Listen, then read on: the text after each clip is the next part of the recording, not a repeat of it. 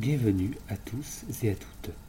Et si on parlait d'un homme, d'un fait historique, d'un véritable héros méconnu, et de plus sanctionné honteusement par son propre pays Installez-vous confortablement au coin du feu pour discuter du film Imitation Game.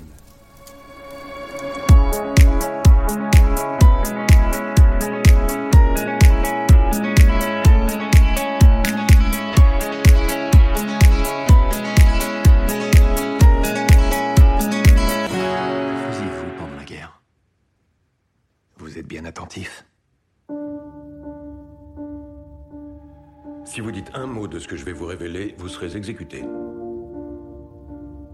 C'est magnifique. C'est le système de cryptage le plus génial de l'histoire. Les Allemands l'utilisent pour toute leur communication stratégique.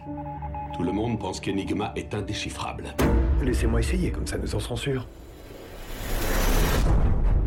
Messieurs, je vous présente Alan Turing. Nous allons devoir travailler ensemble. J'ai peur que ces hommes ne fassent que me ralentir. Vous deviez être populaire à l'école. On manque d'effectifs. Eh bien, nous allons recruter du monde. Vous disposez de 6 minutes pour résoudre le problème. C'est possible au moins Non, moi, il m'en faut 8. 5 minutes et 34 secondes. Vous avez dit moins de 6. Je suis en train de concevoir une machine qui nous permettra de déchiffrer tous les messages codés, tous les jours, en un instant. Bonjour, bonsoir. Je suis Wivo, il est Davin, et on va parler d'une histoire, plus précisément d'un film qui raconte une histoire secrète. Je trouve que c'est une histoire qui est peu connue. Ça a été resté secret pendant à peu près 50 années, et je pense que ça vaut vraiment le coup de parler du film qui est en rapport avec cette histoire. Mais tout d'abord, est-ce que tu vas bien?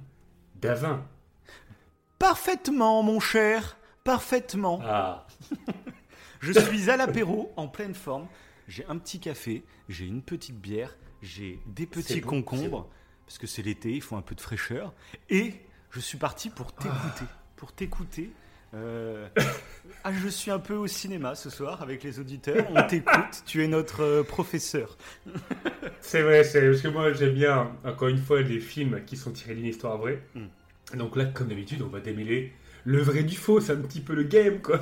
Imitation game, voilà, c'est ça. Oh Ah, c'est pas mal, hein. Bravo, bravo. euh, bon, je, pense que les gens le savaient, en- en- c'était écrit sur le, le truc. Façon, je le dis même en intro. Mais donc, oui, on va parler d'imitation game, qui est un film qui est sorti en 2014 euh, sur le grand mathématicien Alan Turing. Et euh, du coup, c'est tiré d'un livre qui a été écrit par Andrew Hudge. Voilà. Donc euh, le film a été s'est inspiré de ce, livre-là qui, qui décrit donc la vie de Alan Turing.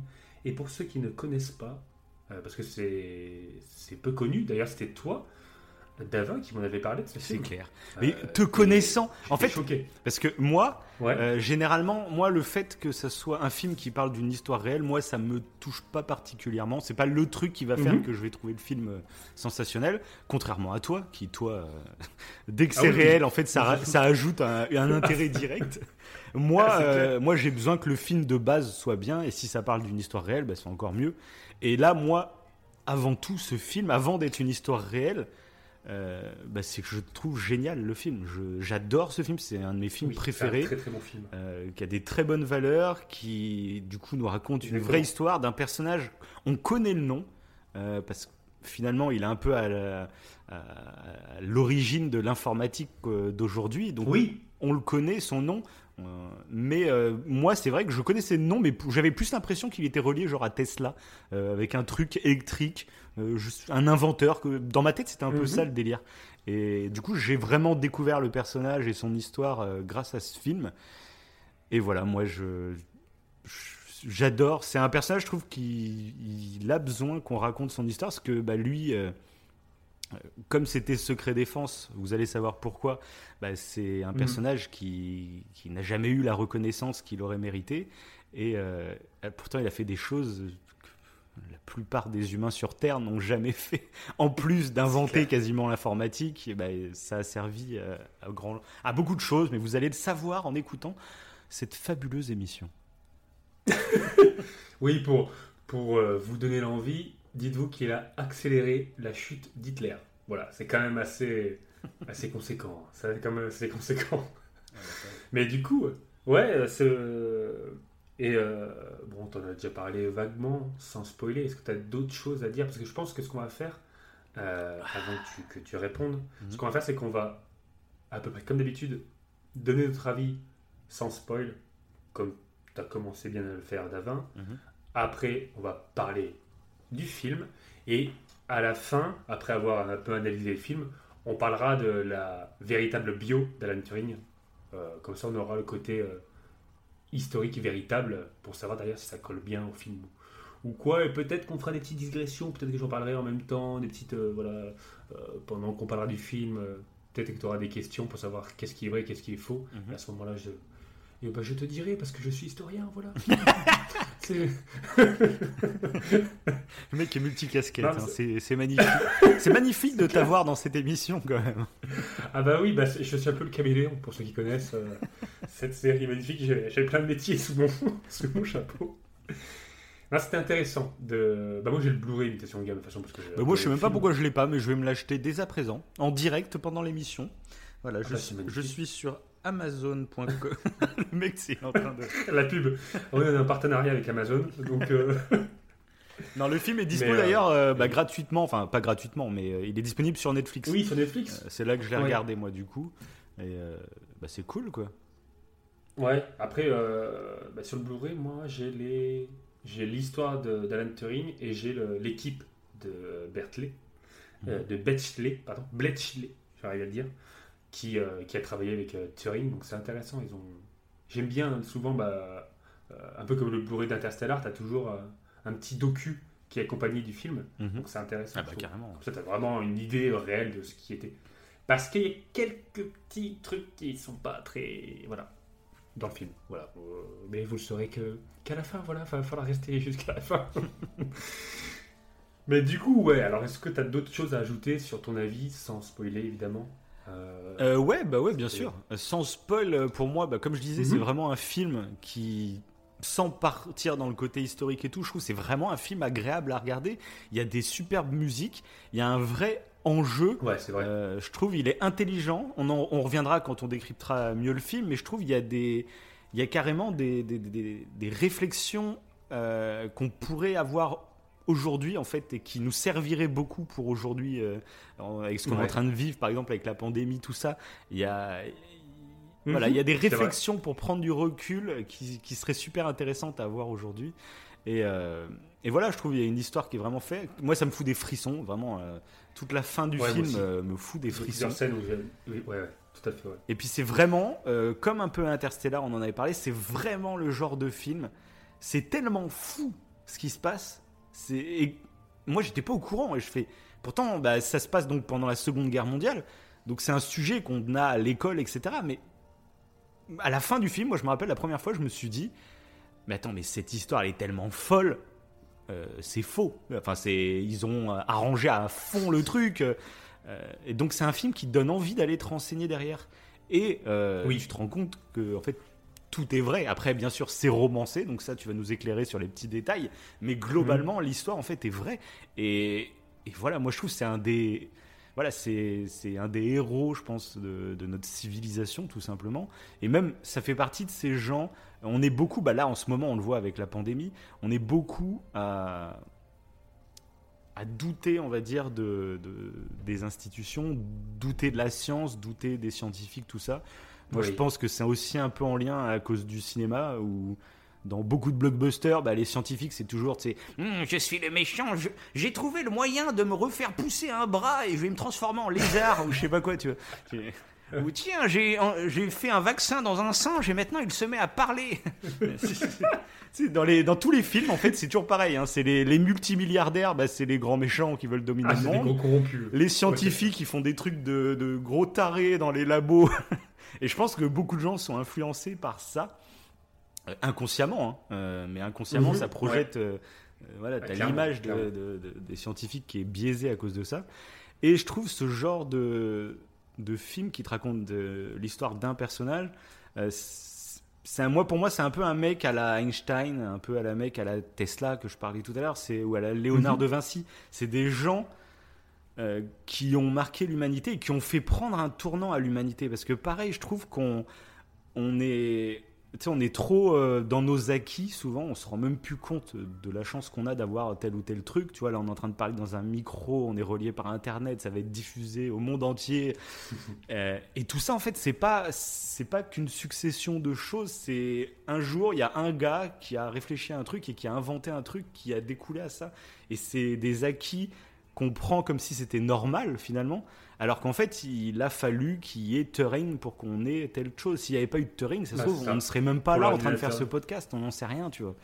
Et, C'est ça. euh, et ça, je trouve ça super intéressant, c'est que tout ce qu'on a aujourd'hui, ça découle pas d'une suite logique d'événements, c'est la suite de l'évolution, c'est comme ça. Non, euh, il y a plein de choses de notre quotidien dont on se rend plus compte qui sont euh, le fruit de non d'un cerveau génial, d'une personnalité qui a eu une idée, qui a- et ça, je trouve, c'est le moment. Enfin, c'est bien, je trouve, de parler de ces personnages. Voilà.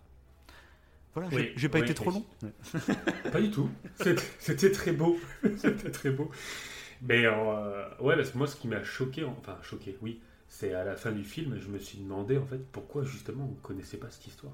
Je me suis dit, mais c'est pas normal de pas connaître cette histoire. Et c'est ça qui m'a. Parce que du coup, ça a été révélé au grand au-de- public euh, qu'en 1970, j'ai vu. Donc ça, Ouais, ça. bah, ça a mis plus de C'était 30 ans, quoi. euh, Enfin, peut-être pas plus. Ah, mais- c'est 30 ans Non, bah, Je crois que 20, c'était- il me 20, semblait que c'était ça.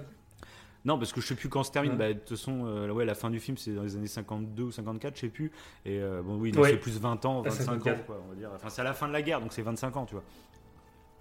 Mhm. Ouais, ouais, ça a mis un, un- vu que c'était classé euh, secret défense. euh, mais en plus, et je crois que c'était son. i- euh, L'histoire complète était révélée Avec tout ce qui se passe à la fin et tout Parce qu'il me semblait que c'était beaucoup. Euh, bah, je sais que par exemple, c'est en 2013, c'est que en 2013 que la reine d'Angleterre a Oui, fait les noté, ouais. excuses nationales pour ce qui est arrivé à fait. Turing. Donc on va pas vous dire pour pas spoiler, mais voilà, globalement, voilà, en 2013, ça- il a été décoré et il a reçu les excuses posthumes de, de la nation.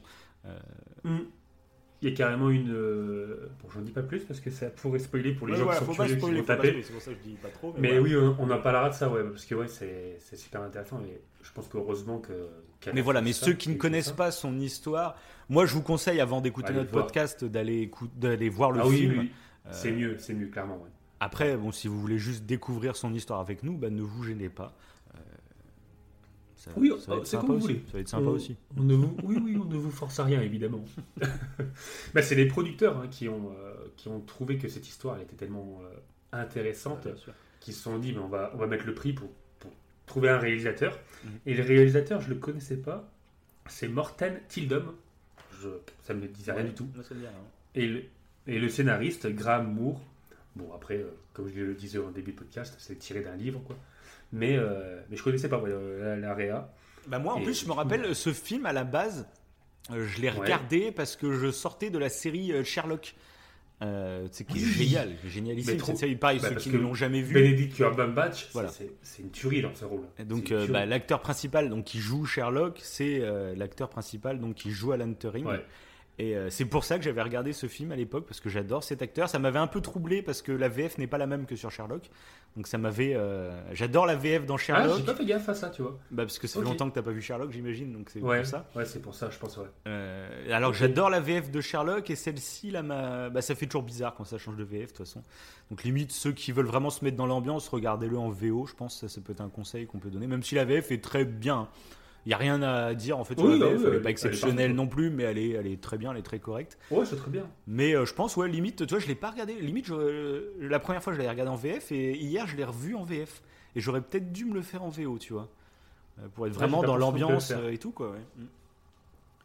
Mais, euh, et tu sais qu'à la place de Benedict Cumberbatch, Mhm. ça devait être. euh, Enfin, ça a failli être Leonardo DiCaprio. Ah, Comme le acteur mec est principal. partout. Quoi. Ah oui, c'est clair. Parce que je regardais, en plus, il y a une news en ce moment, euh, un mec qui a fait une vidéo, tu sais, euh, euh, où tu changes la tête d'un- d'un d'un- d'un acteur. Ah quoi. oui, oui. Et il a mis Leonardo DiCaprio. Le tout le. Voilà, je parle indien, je parle indien à certains moments, c'est un délire. Euh, ouais. il a mis euh, Leonardo DiCaprio sur la tête euh, d'Aiden Christensen dans Star Wars, donc il joue Anakin. Et, et Ouais. ça passe vraiment bien. Et voilà. Bon, je je sais pas pourquoi je raconte ça. c'est- DiCaprio. Petit détail. Après, j'adore DiCaprio. petit- hein, mais, Un petit euh, fun fact. Mais je sais pas si Oui, ça aurait oui. collé au personnage. Que DiCaprio, c'est vraiment le genre le gros beau gosse, quoi. Et c'est pas un personnage qui. Je trouve Ben- Benedict Cumberbatch a un, physique beaucoup plus euh, original, je dirais. Qui colle peut-être Bah, un peu plus au personnage oui. un peu antisocial et tout. Euh, que DiCaprio, tu dis, le mec, d'où il est antisocial. Bah, je trouve qu'il. Oui, c'est ça. Mais t'avais des gros points communs entre la série Sherlock, enfin le personnage Ouais, de la plus, série oui, Sherlock, oui, bien sûr. et euh, le personnage de Imitation Game. Et c'est pour ça que moi j'ai j'ai kiffé aussi ce, ce- ce- retrouver ce personnage que j'avais trouvé charismatique dans le Sherlock, parce que Sherlock j'adore. D'ailleurs, c'est peut-être une émission future sur, ce, ouais. sur cette série. Hum, Limite, j'aimerais bien me la refaire, que cette série. Faudrait qu'on se la refasse en Ouais. entier, par contre. Euh, ah ouais, carrément, c'est vrai que j'aimerais bien me la refaire en plus. Ouais. On verra, on verra. Ça serait intéressant. On verra, on verra. Et bah, pour ceux qui connaissent, qui voient pas qui c'est, c'est le. Doctor Strange dans Marvel. Voilà. c'est exactement. plus connu encore. C'est là, là, c'est plus connu, ouais. Mais c'est là, il joue une autre personnalité, quoi. Et encore, c'est sympa aussi, mais c'est c'est différent. Et, euh, et d'ailleurs, dans le film, l'agent du MI6, c'est un ennemi dans euh, le film Sherlock Holmes. D'accord. Ils ont recruté tous les acteurs de Sherlock pour. euh, Mais non, mais oui, mais c'est vrai. Sherlock Holmes. Le, le mec, le chef là, mais c'est. euh, Oui, l'agent du, ouais, l'agent qui, qui pas- recrute, qui. Ouais, mais c'est pas son frère dans Sherlock, je sais plus d'ailleurs, son frère. Ou... Il joue, non, il joue un. Comment il s'appelle? Un ennemi dans le premier. Dans le premier Sherlock Holmes, il joue un ennemi. Euh, euh, je sais plus comment il s'appelle. euh, c'est pas Moriarty, quoi, c'est un ennemi un petit peu moins important. D'accord, ok. Mais oui, moi, il me disait quelque chose. Je sais Mm. pas, mais lui, je l'ai déjà Oui, vu bah, quelque part dans ce rôle ouais. un peu. Mm, mm. Et du coup, c'est comme ça que j'ai trouvé. Je fais, ah d'accord, il y a deux personnages de Sherlock euh, regroupés dans une imita- une imitation game. Et du coup, bah, moi, euh, comme toi, moi, j'ai j'ai trouvé que le film était. Déjà, il y a des superbes musiques. Ouais. L'histoire en elle-même euh, euh, traite de sujets vraiment intéressants à évoquer. Euh, donc je trouve que c'est sur, sur beaucoup sur la tolérance, je trouve que c'est super intéressant. Et surtout quand tu connais la fin du film. Mm, mm. Et, euh, et puis l'histoire en elle-même, ouais, euh, là je suis d'accord avec les producteurs, c'est un truc que tout le monde devrait savoir.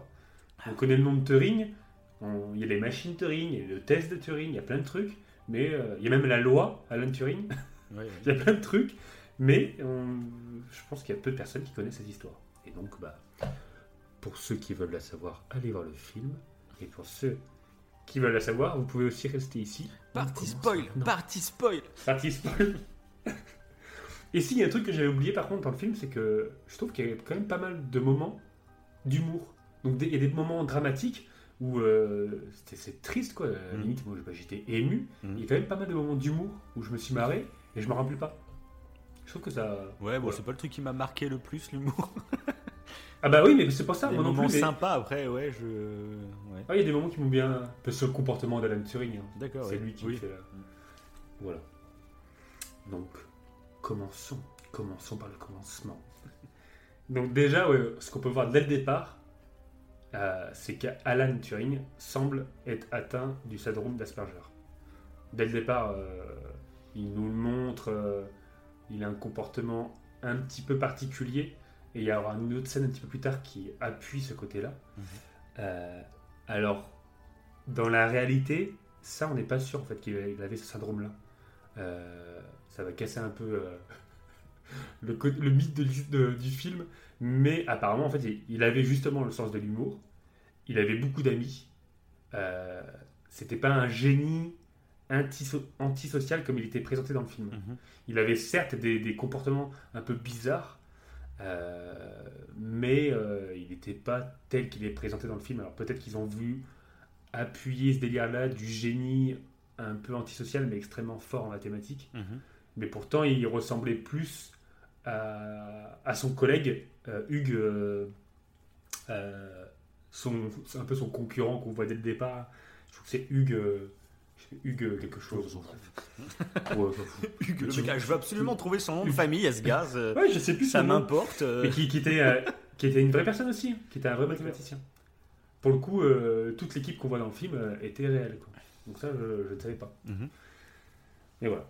Du coup, ça, c'était... Je trouvais ça intéressant, je trouvais ça touchant. Pour le coup, même si c'est pas le cas dans la réalité, je trouvais que le côté un peu génie qui est un peu martyrisé, je trouvais ça intéressant. Mhm. Et d'ailleurs, on avait parlé dans une émission, euh, on, on parlait des intelligences multiples, tu sais, bah, c'était dans l'émission de Camelot. Et, euh, et du fait que parfois, il y a- quand on parle de la théorie des intelligences multiples, si tu prends le cas du syndrome de l'Asperger, c'est quelqu'un qui a une intelligence sociale très basse, mais qui a une intelligence logico-mathématique très haute. Mhm. Et du coup, euh, maintenant, en tout cas, euh, à l'époque, c'était pas le cas. On considérait que ce- cette, ce- cette forme d'autisme, en fait, c'était comme euh, quelqu'un, c'était quelqu'un de retardé, quoi. Alors que maintenant, non. Maintenant, on pèse nos mots. C'est, on ne parle plus de retard, etc. Voilà. On parle de personnes neuroatypiques. Mhm. Euh, donc des personnes qui ont une structure cérébrale différente de la norme entre guillemets. Mhm. Donc je, là, je fais des guillemets, mais personne ne me voit évidemment. je fais des guillemets derrière le micro, mais voilà, c'est différent de la norme. Mais c'est pas forcément retardé ou quoi, c'est juste que la structure cérébrale est différente et que ces personnes-là. Oui, les mais c'est totalement. Moi, je trouve que c'est un message euh, qui est totalement en accord avec le film et Exactement. notamment en fait euh, la- avec le test de Turing.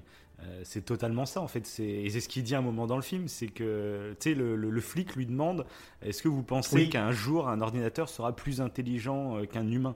Et Turing lui dit bah non, Euh, plus intelligent on ne sait pas, mais euh, il pensera différemment en fait. Et ça, c'est Oui. intéressant, je trouve, pour prendre du recul sur le fait que nous, on fonctionne d'une certaine façon. Et déjà, il y a des humains qui pensent différemment.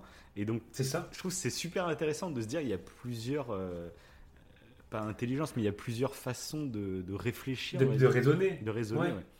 ouais. Euh, Ouais, mais c'est pour ça qu'en en fait, euh, le fait d'avoir appuyé ce côté-là de son comportement, Mm. je trouve que comme tu dis là, en fait, ça apporte cette. euh, Ça apporte plein de choses. Ça apporte plein de choses dans le film. Parce que même un truc ça. euh, tout au début, pendant toute la première partie du film, euh, mais en fait, je trouve globalement, tu sais, t'as l'impression que les autres c'est un peu des connards avec lui.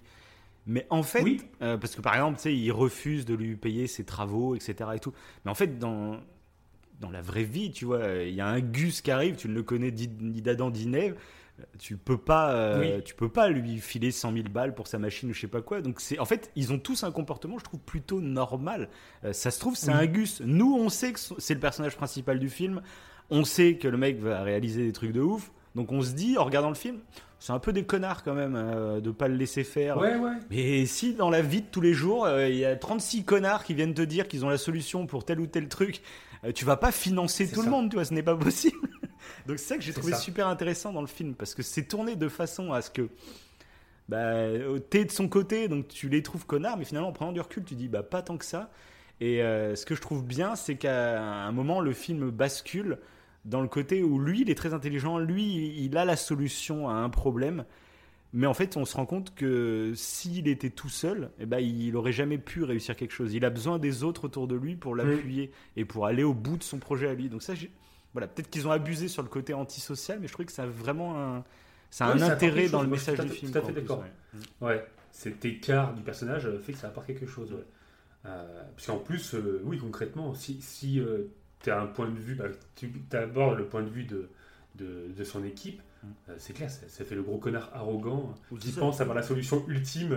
Il y a combien de connards arrogants qui, qui pensent avoir la solution, qui ne l'auront jamais hein. C'est ça. Ça. Donc euh, Il y en a même en ce moment hein, par rapport à Oui, bah voilà, c'est des ça. choses actuelles. Voilà. c'est ça. On ne peut pas savoir qui a raison. Donc euh, C'est ça, c'est ça, exactement. Mm. Et que, mais du coup, oui, alors, donc, pour ceux qui nous écoutent encore et qui, qui ne savent pas de quoi on parle, parce que vous savez, j'ai pas fait un petit speech du film. En gros, oui, c'est vrai. euh, Alan Turing, c'est vrai que c'est, des fois on ne le fait pas, mais c'est vrai, c'est intéressant pour ceux qui veulent nous écouter Oui, bien sûr, euh, vas-y, qui n'ont pas vu le film. Et donc, en gros, Alan Turing, qu'est-ce qui se passe? Il a été appelé, euh, avec d'autres mathématiciens, parce qu'Alan Turing, c'est un grand mathématicien, il a été appelé pour essayer de déchiffrer la machine Enigma. Et la machine Enigma, c'est quoi? En fait, c'est une machine que les Allemands utilisent, euh, qui permet en fait de communiquer entre eux Donc pendant la Seconde Guerre mondiale. hein. Bien pendant la. Seconde Guerre mondiale. Voilà. Et euh, du coup, comme ça, ils peuvent se parler entre eux, euh, s'organiser militairement pour euh, faire X ou X truc, X ou Y raison, enfin bref. Mhm. Et du coup, le but, c'est de déchiffrer ça, parce que si en Angleterre, parce que c'est en Angleterre, et plus précisément donc à, Bletch- à Bletchley, Mhm. s'ils arrivent à décrypter bah, cette machine, qui est une machine allemande, Ouais, parce qu'en fait, il faut expliquer bah, juste le fonctionnement en gros de cette machine, qui aujourd'hui nous paraîtrait un peu basique, hein, mais à l'époque, bah, il n'y avait pas d'ordinateur, il n'y avait, il y avait pas tout ça. Donc c'était une, c'était une machine ultra sophistiquée qui en gros, Mhm. euh, bah, quand tu appuyais sur une touche, euh, genre pour dire bonjour, euh, tu tapes les lettres pour mettre Mhm. bonjour, chaque lettre est remplacée euh, par une autre dans le message codé. Ouais, c'est ça. Et c'est un code qui remet à jour tous les, toutes les 24 heures. Et donc, ils Mhm. expliquent, je crois, c'est 100 129 millions de possibilités ou un truc comme ça, je crois. Euh, Ouais, donc, euh, en gros, je crois c'est impossible ça, à, à dé- 58 milliards de Ah oui, combinaisons. encore plus, ouais, c'est ça. Pour le décrypter. Donc, en gros, c'est. C'est C'est énorme. Voilà. Mais ils en parlent au début du film. Et ils changent, ils changent toutes les 24 heures, quoi. Donc, euh, le bordel. euh, Oui, il faut 20. Ouais, dans le film, je crois qu'il faut une, une, une comparaison en termes d'années. Ouais, Ils disent qu'il faut 20 ans pour le déchiffrer, alors qu'il faut le déchiffrer en 24 heures. c'est ça. Donc c'est carrément inhumain, en fait, c'est impossible. C'est ça. Et c'est ça le gros problème. Moi. Et euh, du coup, bah, l'idée en fait phare d'Alan Turing, c'est du coup de créer une autre machine euh, qui sera plus forte donc qu'un cerveau humain C'est ça. pour décrypter Enigma. Et donc, ça, tu Ça vois, de là, en fait, la ça, Ouais. rejoint un peu ce que je disais tout à l'heure. Euh, sur le fait que toi, aujourd'hui, on a nos ordinateurs et on se dit, c'est normal, c'est c'est la base. Mais finalement, s'il n'y avait pas eu Alan Turing pour avoir cette idée, mais même en allant plus loin, s'il n'y avait pas eu de Seconde Guerre mondiale, est-ce qu'on aurait eu cette Mhm. idée d'automatiser? Est-ce qu'on aurait eu les moyens de financer un tel projet? Euh, Parce que tu vois que c'est un vrai coût. Ouais, c'est vrai. C'est un vrai coup à l'époque où ils le font. Euh, et je- tu te dis, voilà, on en serait où euh, bah Déjà, il n'y aurait pas eu de Seconde Guerre mondiale, on serait où? Qu'est-ce qu'on ferait? On ne sait pas. Ouais, Et puis, ouais. Enfin, même En technologiquement, c'est ça qui est hallucinant. Parce que bien sûr, cette machine qui va créer pour automatiser des, des calculs, bah, bien sûr, en fait, c'est ce qui va mener après. 20-30 ans après à, à l'informatique qu'on connaît aujourd'hui quoi. Moi ça me paraît ouf quoi, c'est c'est un truc de fou.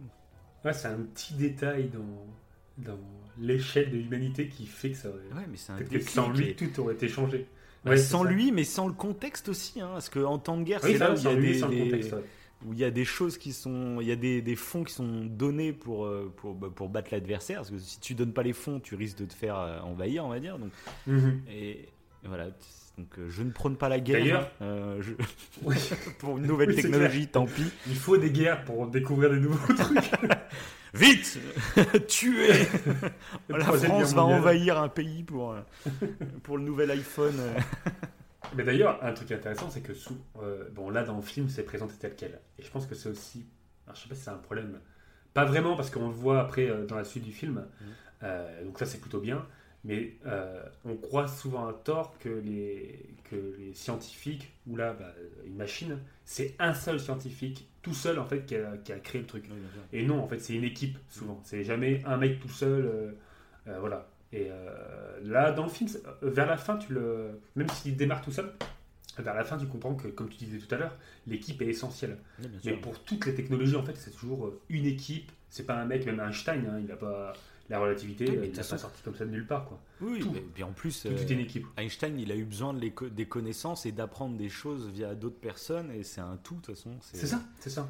Et puis même en plus, Einstein, un truc qui est super intéressant, je trouve pour Einstein, c'est que que les scientifiques, en fait, c'est toute l'année, même encore aujourd'hui, euh, font des théories sur des trucs qui ensuite sont étudiés, etc. Et euh, Einstein est reconnu aujourd'hui parce qu'il s'est avéré qu'il a fait des théories qui aujourd'hui font le Mm. monde euh, dans lequel on vit, qui Mhm. ont, euh, voilà. Mais euh, ce qu'il faut se dire, c'est qu'à l'époque où il a fait les théories, en fait, il y avait d'autres théories qui étaient euh, placées. Et finalement, Einstein a eu un peu de chance euh, parce qu'il avait fait plein d'autres théories, par exemple, qui pourraient être fausses, tu vois. Mais euh, voilà, il a pu aller Oui. chercher, on va dire, comment dire, il a- on a pu euh, euh, aller assez loin pour euh, essayer de chercher ces théories, quoi. Je sais pas si je me fais comprendre. Oui, oui. Si. Enfin, moi, j'ai compris. Est-ce que vous avez compris? Mettez-nous dans les commentaires. j'ai du mal, j'ai du mal. J'avais pas prévu de parler de ça, mais.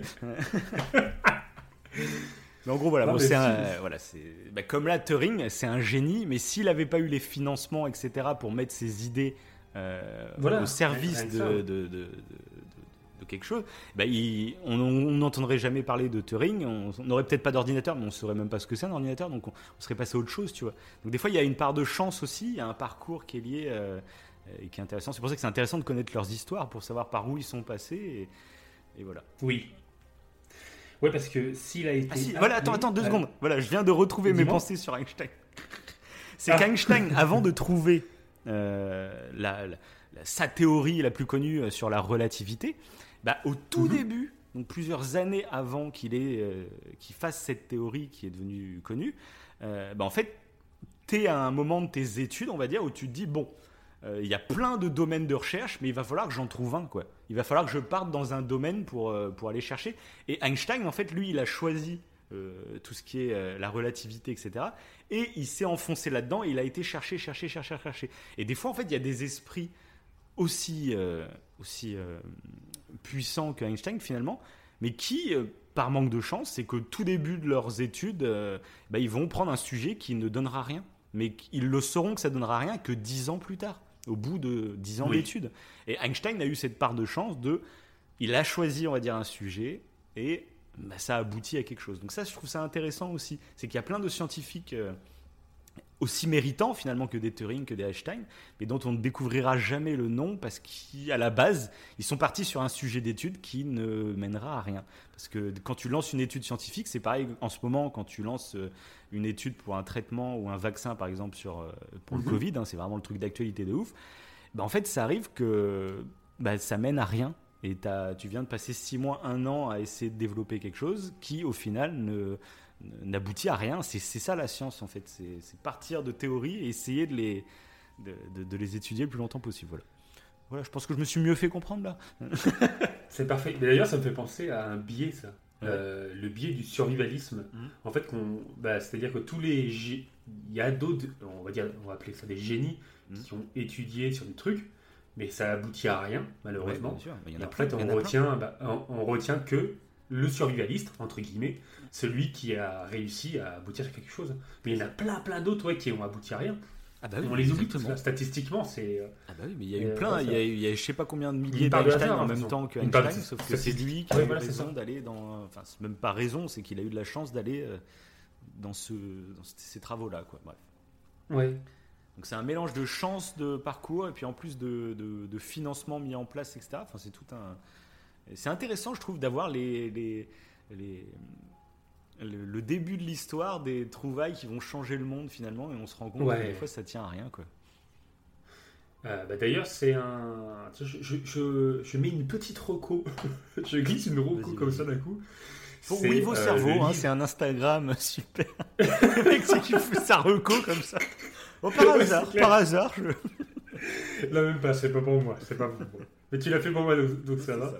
Non, c'est un, un livre qui relate en fait justement toutes les, euh, tous les faits scientifiques. Et c'est le livre de Bruce I- de Y penser.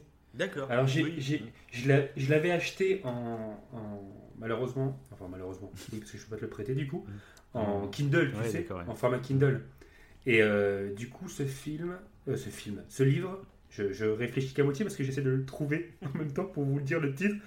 Mais c'est un des livres d'y penser qui relate en fait donc euh, euh, l'histoire un peu de tous les scientifiques. Et il a réussi à faire un truc super sympa Ah, c'est génial. où, ça. euh, ouais, tu, je t'en avais pas parlé de celui-là?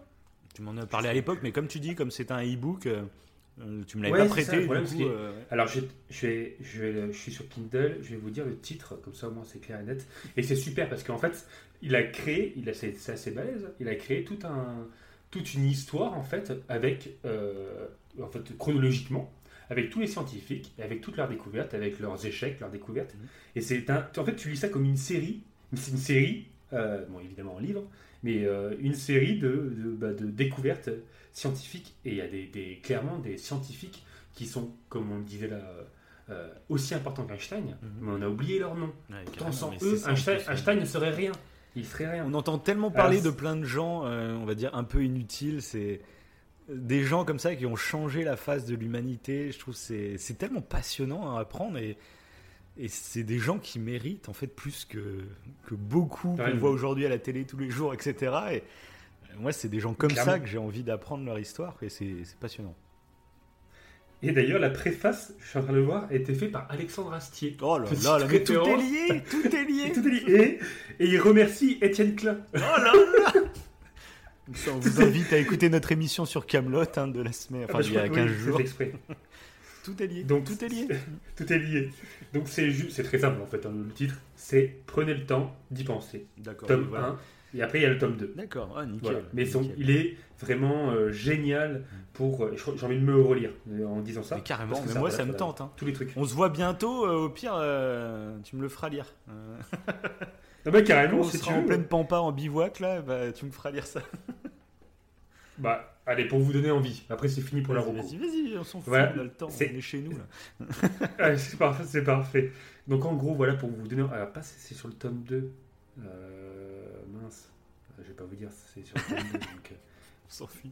Qu'est-ce que c'est quoi mince. ton. C'était pas du tout prévu. Du coup, je suis en train de. Mince. Mais vas-y, on s'en fout, on est chez nous. Si tu veux, je parle, euh, je chante une chanson en attendant. Ouais, vas-y, ça fait passer le temps que je, je remette là. C'est vrai qu'il va se mettre à chanter une chanson en direct. Alors, Bah, attends, je... vas-y, chante. euh. on veut de la grosse moula. La la. Quoi euh, putain. Je chante ce que Non, je c'est veux. J'ai envie de chanter T'as ça. raison. Ah, D'ailleurs, ouais, faut que je le dise à nos auditeurs, c'est que bientôt, bah, dans 15 jours, hein, au moment où on enregistre, on est en vacances, voilà. Donc euh, c'est pour ça que nos émissions Ouais. sont un peu décalées en ce moment, c'est que c'est l'été, voilà. Il y a plein de podcasteurs Oui, qui sont en vacances totales. Nous on fait des petites émissions, mais c'est un peu décalé. Donc début septembre, ce sera peut-être un peu décalé, on verra.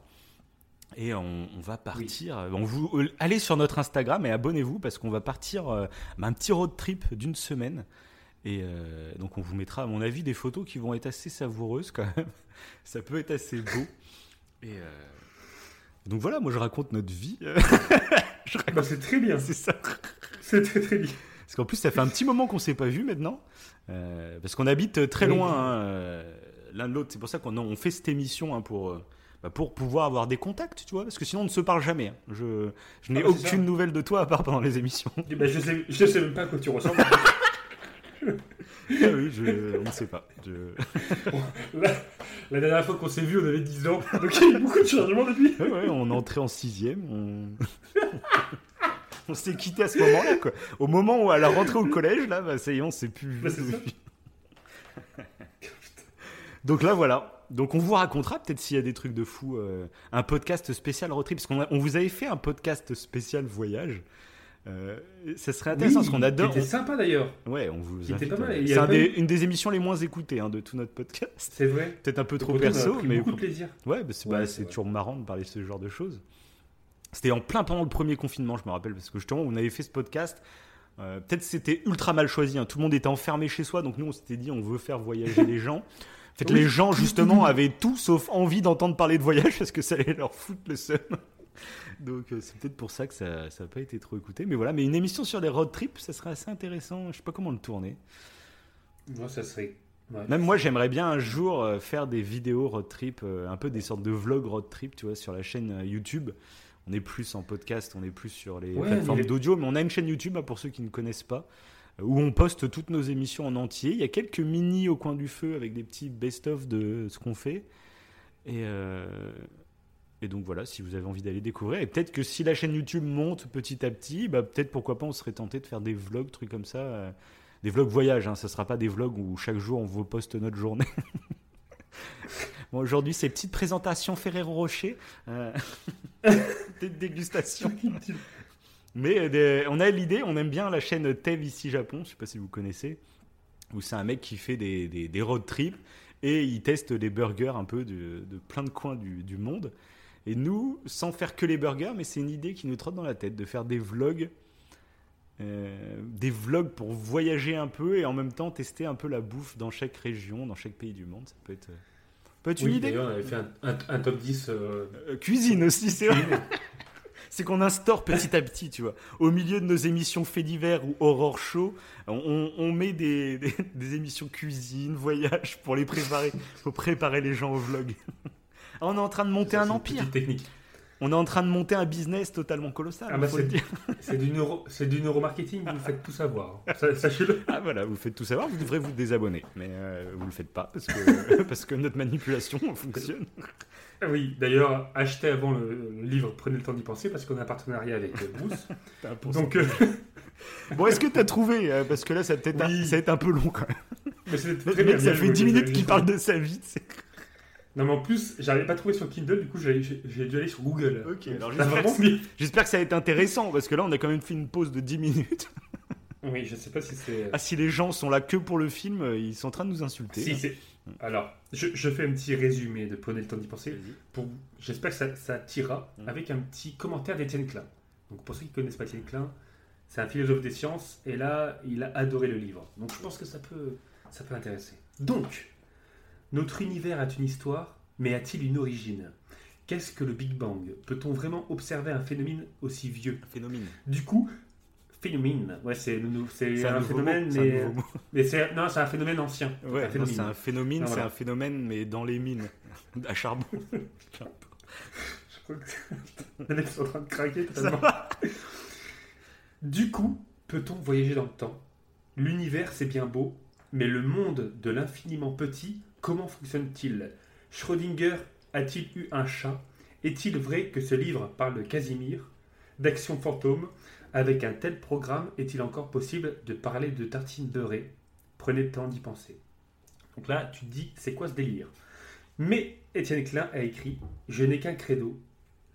Donner le goût des sciences passe d'abord par donner du goût aux sciences.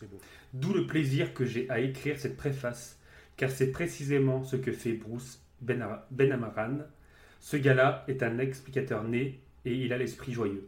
Et vraiment, oui, hein, l'explication tout le long du livre, elle est géniale Ouais. en termes de. Enfin, c'est génial. Ça pourrait faire une série de fiction avec tous les scientifiques. Non, mais c'est très très bien écrit. Bon voilà. Ça, en plus, Allez, il a tellement raison. durer un quart d'heure. Non, mais il a tellement raison en plus là-dessus sur le fait de. On en parle souvent en plus. euh, on en parlait, je sais plus dans quel podcast, mais sur l'envie de lire euh, pour les enfants. Euh, au lieu de- à Oui. l'école, on nous force à lire des Madame Bovary, trucs comme ça, alors qu'on a 10 piges, on n'a rien à faire quoi. On n'a pas le plaisir Si, de. ouais, euh, si nous faisait commencer à lire avec des Harry Potter, avec des trucs comme ça, des trucs qui vont vraiment nous plaire finalement et nous donner l'amour de la lecture, et ben ensuite on irait lire des trucs un peu plus euh, poussés. Mais là, on nous fait démarrer, c'est vrai qu'à l'école, on nous fait démarrer avec des Mm. livres. euh, Même aujourd'hui, il y en a la plupart, ils sont. c'est chiant à lire quoi. Euh, Oui, pourquoi pas faire lire Harry Potter par exemple oui, mais c'est ça. Un bon petit Harry. Potter, euh, à partir de 10 piges, on Il y a est pas mal. un philosophie en, en plus dessus. euh, En plus, il y a, il y a- il y a des choses à faire avec Harry Potter. euh, Bah, c'est ça, c'est ça. Plus que du C'est pas chair de divertissement. poule. euh, c'est pas cher de poule. Ouais, voilà, au moins donner l'envie et l'amour de la lecture aux, aux jeunes, ce serait cool. Et c'est ça, c'est ce qu'il dit. C'est euh, faut pas négliger la forme euh, au fond. Euh, Le Mm. fond, c'est ultra important, bien entendu, mais la forme l'est tout autant. Et c'est bien d'avoir envie d'apprendre, quoi. Bref. Non mais clairement, Voilà. c'est beau, c'est beau. Donc là, on va essayer de vous donner envie encore une fois de, de regarder le film. Et d'ailleurs, on va passer à une scène pour continuer le film euh, où il y a un flashback où on le voit séparer euh, les carottes et les petits pois. Oh, mais ouais. C'est un peu après en fait. Ouais. Par contre, ça m'avait pas ça m'avait rien fait la première fois. Mais là que je l'ai revu hier, le gros problème de ces flashbacks, c'est que l'acteur qui joue donc euh, Alan Turing euh, enfant, euh, Mhm. bah, c'est un acteur que j'ai vu depuis dans deux séries.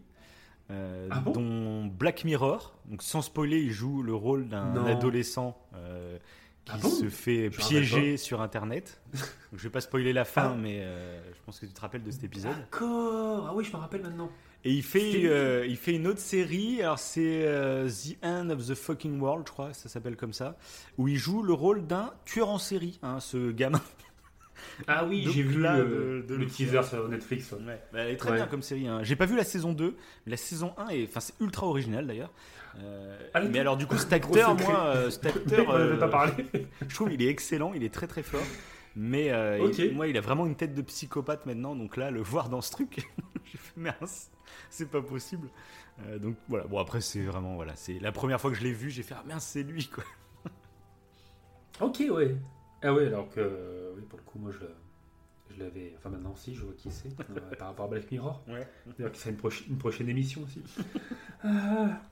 Et du coup, voilà, je pense qu'ils ont fait ce, ce petit truc là pour appuyer le fait qu'il a vraiment le syndrome. Quoi. Là, c'est clair. euh, Mm. Il l'a. Bon, par contre, euh, c'est écrit nulle part. hein. Je, je me demande même si c'est écrit dans le livre. Mais ça. euh, euh, alors, il faisait des trucs bizarres. Je pense qu'on en reviendra après quand je parlais de sa, sa- sa vie réelle. Mais pas ça. Bon, après, comme on disait au début, je trouve que ça, ça, ça apporte des trucs philosophiques intéressants. Et c'est un peu plus loin, c'est beaucoup plus loin. Je trouve qu'il y a un truc qui est pareil. que j'ai trouvé génial en fait dans le film, encore une fois sur la tolérance, Ouais. c'est quand du coup, bah, Turing, de son côté, en fait, il va euh, euh, vouloir parler directement avec Winston Churchill, Ouais. parce que personne ne veut l'écouter, parce qu'il veut travailler tout seul. Du coup, il envoie une lettre, etc. et tout. Du coup, il prend, entre guillemets, le commandement, alors qu'à la base, c'était pas lui euh, qui était censé commander. Et du coup, il va décider, une fois qu'il a pris le commandement, il vire deux personnes. Et euh, une fois qu'il a viré ces deux personnes, bah, il décide en fait de faire comme un, un recrutement un petit peu particulier où il fait des mots croisés euh, sur un journal en fait Oui. assez commun. Et euh, ceux qui arrivent à remplir les mots croisés en moins de 6 minutes, je crois, c'est un truc comme ça, en moins de 10 minutes plutôt. Parce que lui, le, lui le fait en 6 minutes. En 8. Et Non, lui, il le fait en les gens. 8 et il demande Ah de le faire en huit. 6. Et la femme euh, Ok. le fait en 5, 30 et quelques. Voilà, c'est ça. Et c'est ça justement. La femme, c'est Joanne Clark, donc une, une vraie nana qui a participé donc euh, à toutes ces, tout ce, ce- ce projet en fait. Mhm. Et, euh, et j'ai trouvé la scène où elle vient euh, super intéressante, où elle vient en fait euh, pour le recrutement parce qu'elle a, elle a réussi. Et euh, le gars lui dit non mais si, il écoute même pas en fait ce qu'elle dit. Il lui dit si vous si vous cherchez un métier de secrétaire, c'est pas ici, c'est là-haut. Tu sais, le mec il est en boucle. Il a- et c'est un- c'est d'un sexisme. Oui, bah oui, oui. Ah ouais. Et euh, j'ai bien aimé cette scène pour ça. J'ai j'ai- j'ai- j'ai kiffé en fait euh, bah, que du coup Alan Turing euh, il s'en il s'en fout que ce soit une femme ou un homme. Oui, bah, bien sûr. C'est pas ça qui l'intéresse, c'est ses compétences. Et euh, du coup j'ai trouvé ça intéressant parce que du coup cette femme là bah, elle existe vraiment, enfin elle a réellement existé Mhm. et elle a réellement participé au truc. Au début je savais pas trop, tu vois, si c'était faux dans le délire un peu sur la tolérance, peut-être que euh, dans le film euh, ils avaient voulu rajouter bah, une femme justement pour montrer que aussi les femmes ont leur place. Mais non en fait non, non, c'est une vraie... euh. Ouais, t'es vraiment là. Par contre, elle n'a pas été recrutée par euh, Alan Turing. Mhm. Euh, en gros, il y avait plusieurs euh, sections. En fait, il n'y avait pas que la section. euh, je sais plus combien ils sont. On va dire qu'ils sont. euh, ils sont six, je crois, dans la section. Ouais. Ils sont euh, dans le groupe d'Alan Turing quand il devient commandant.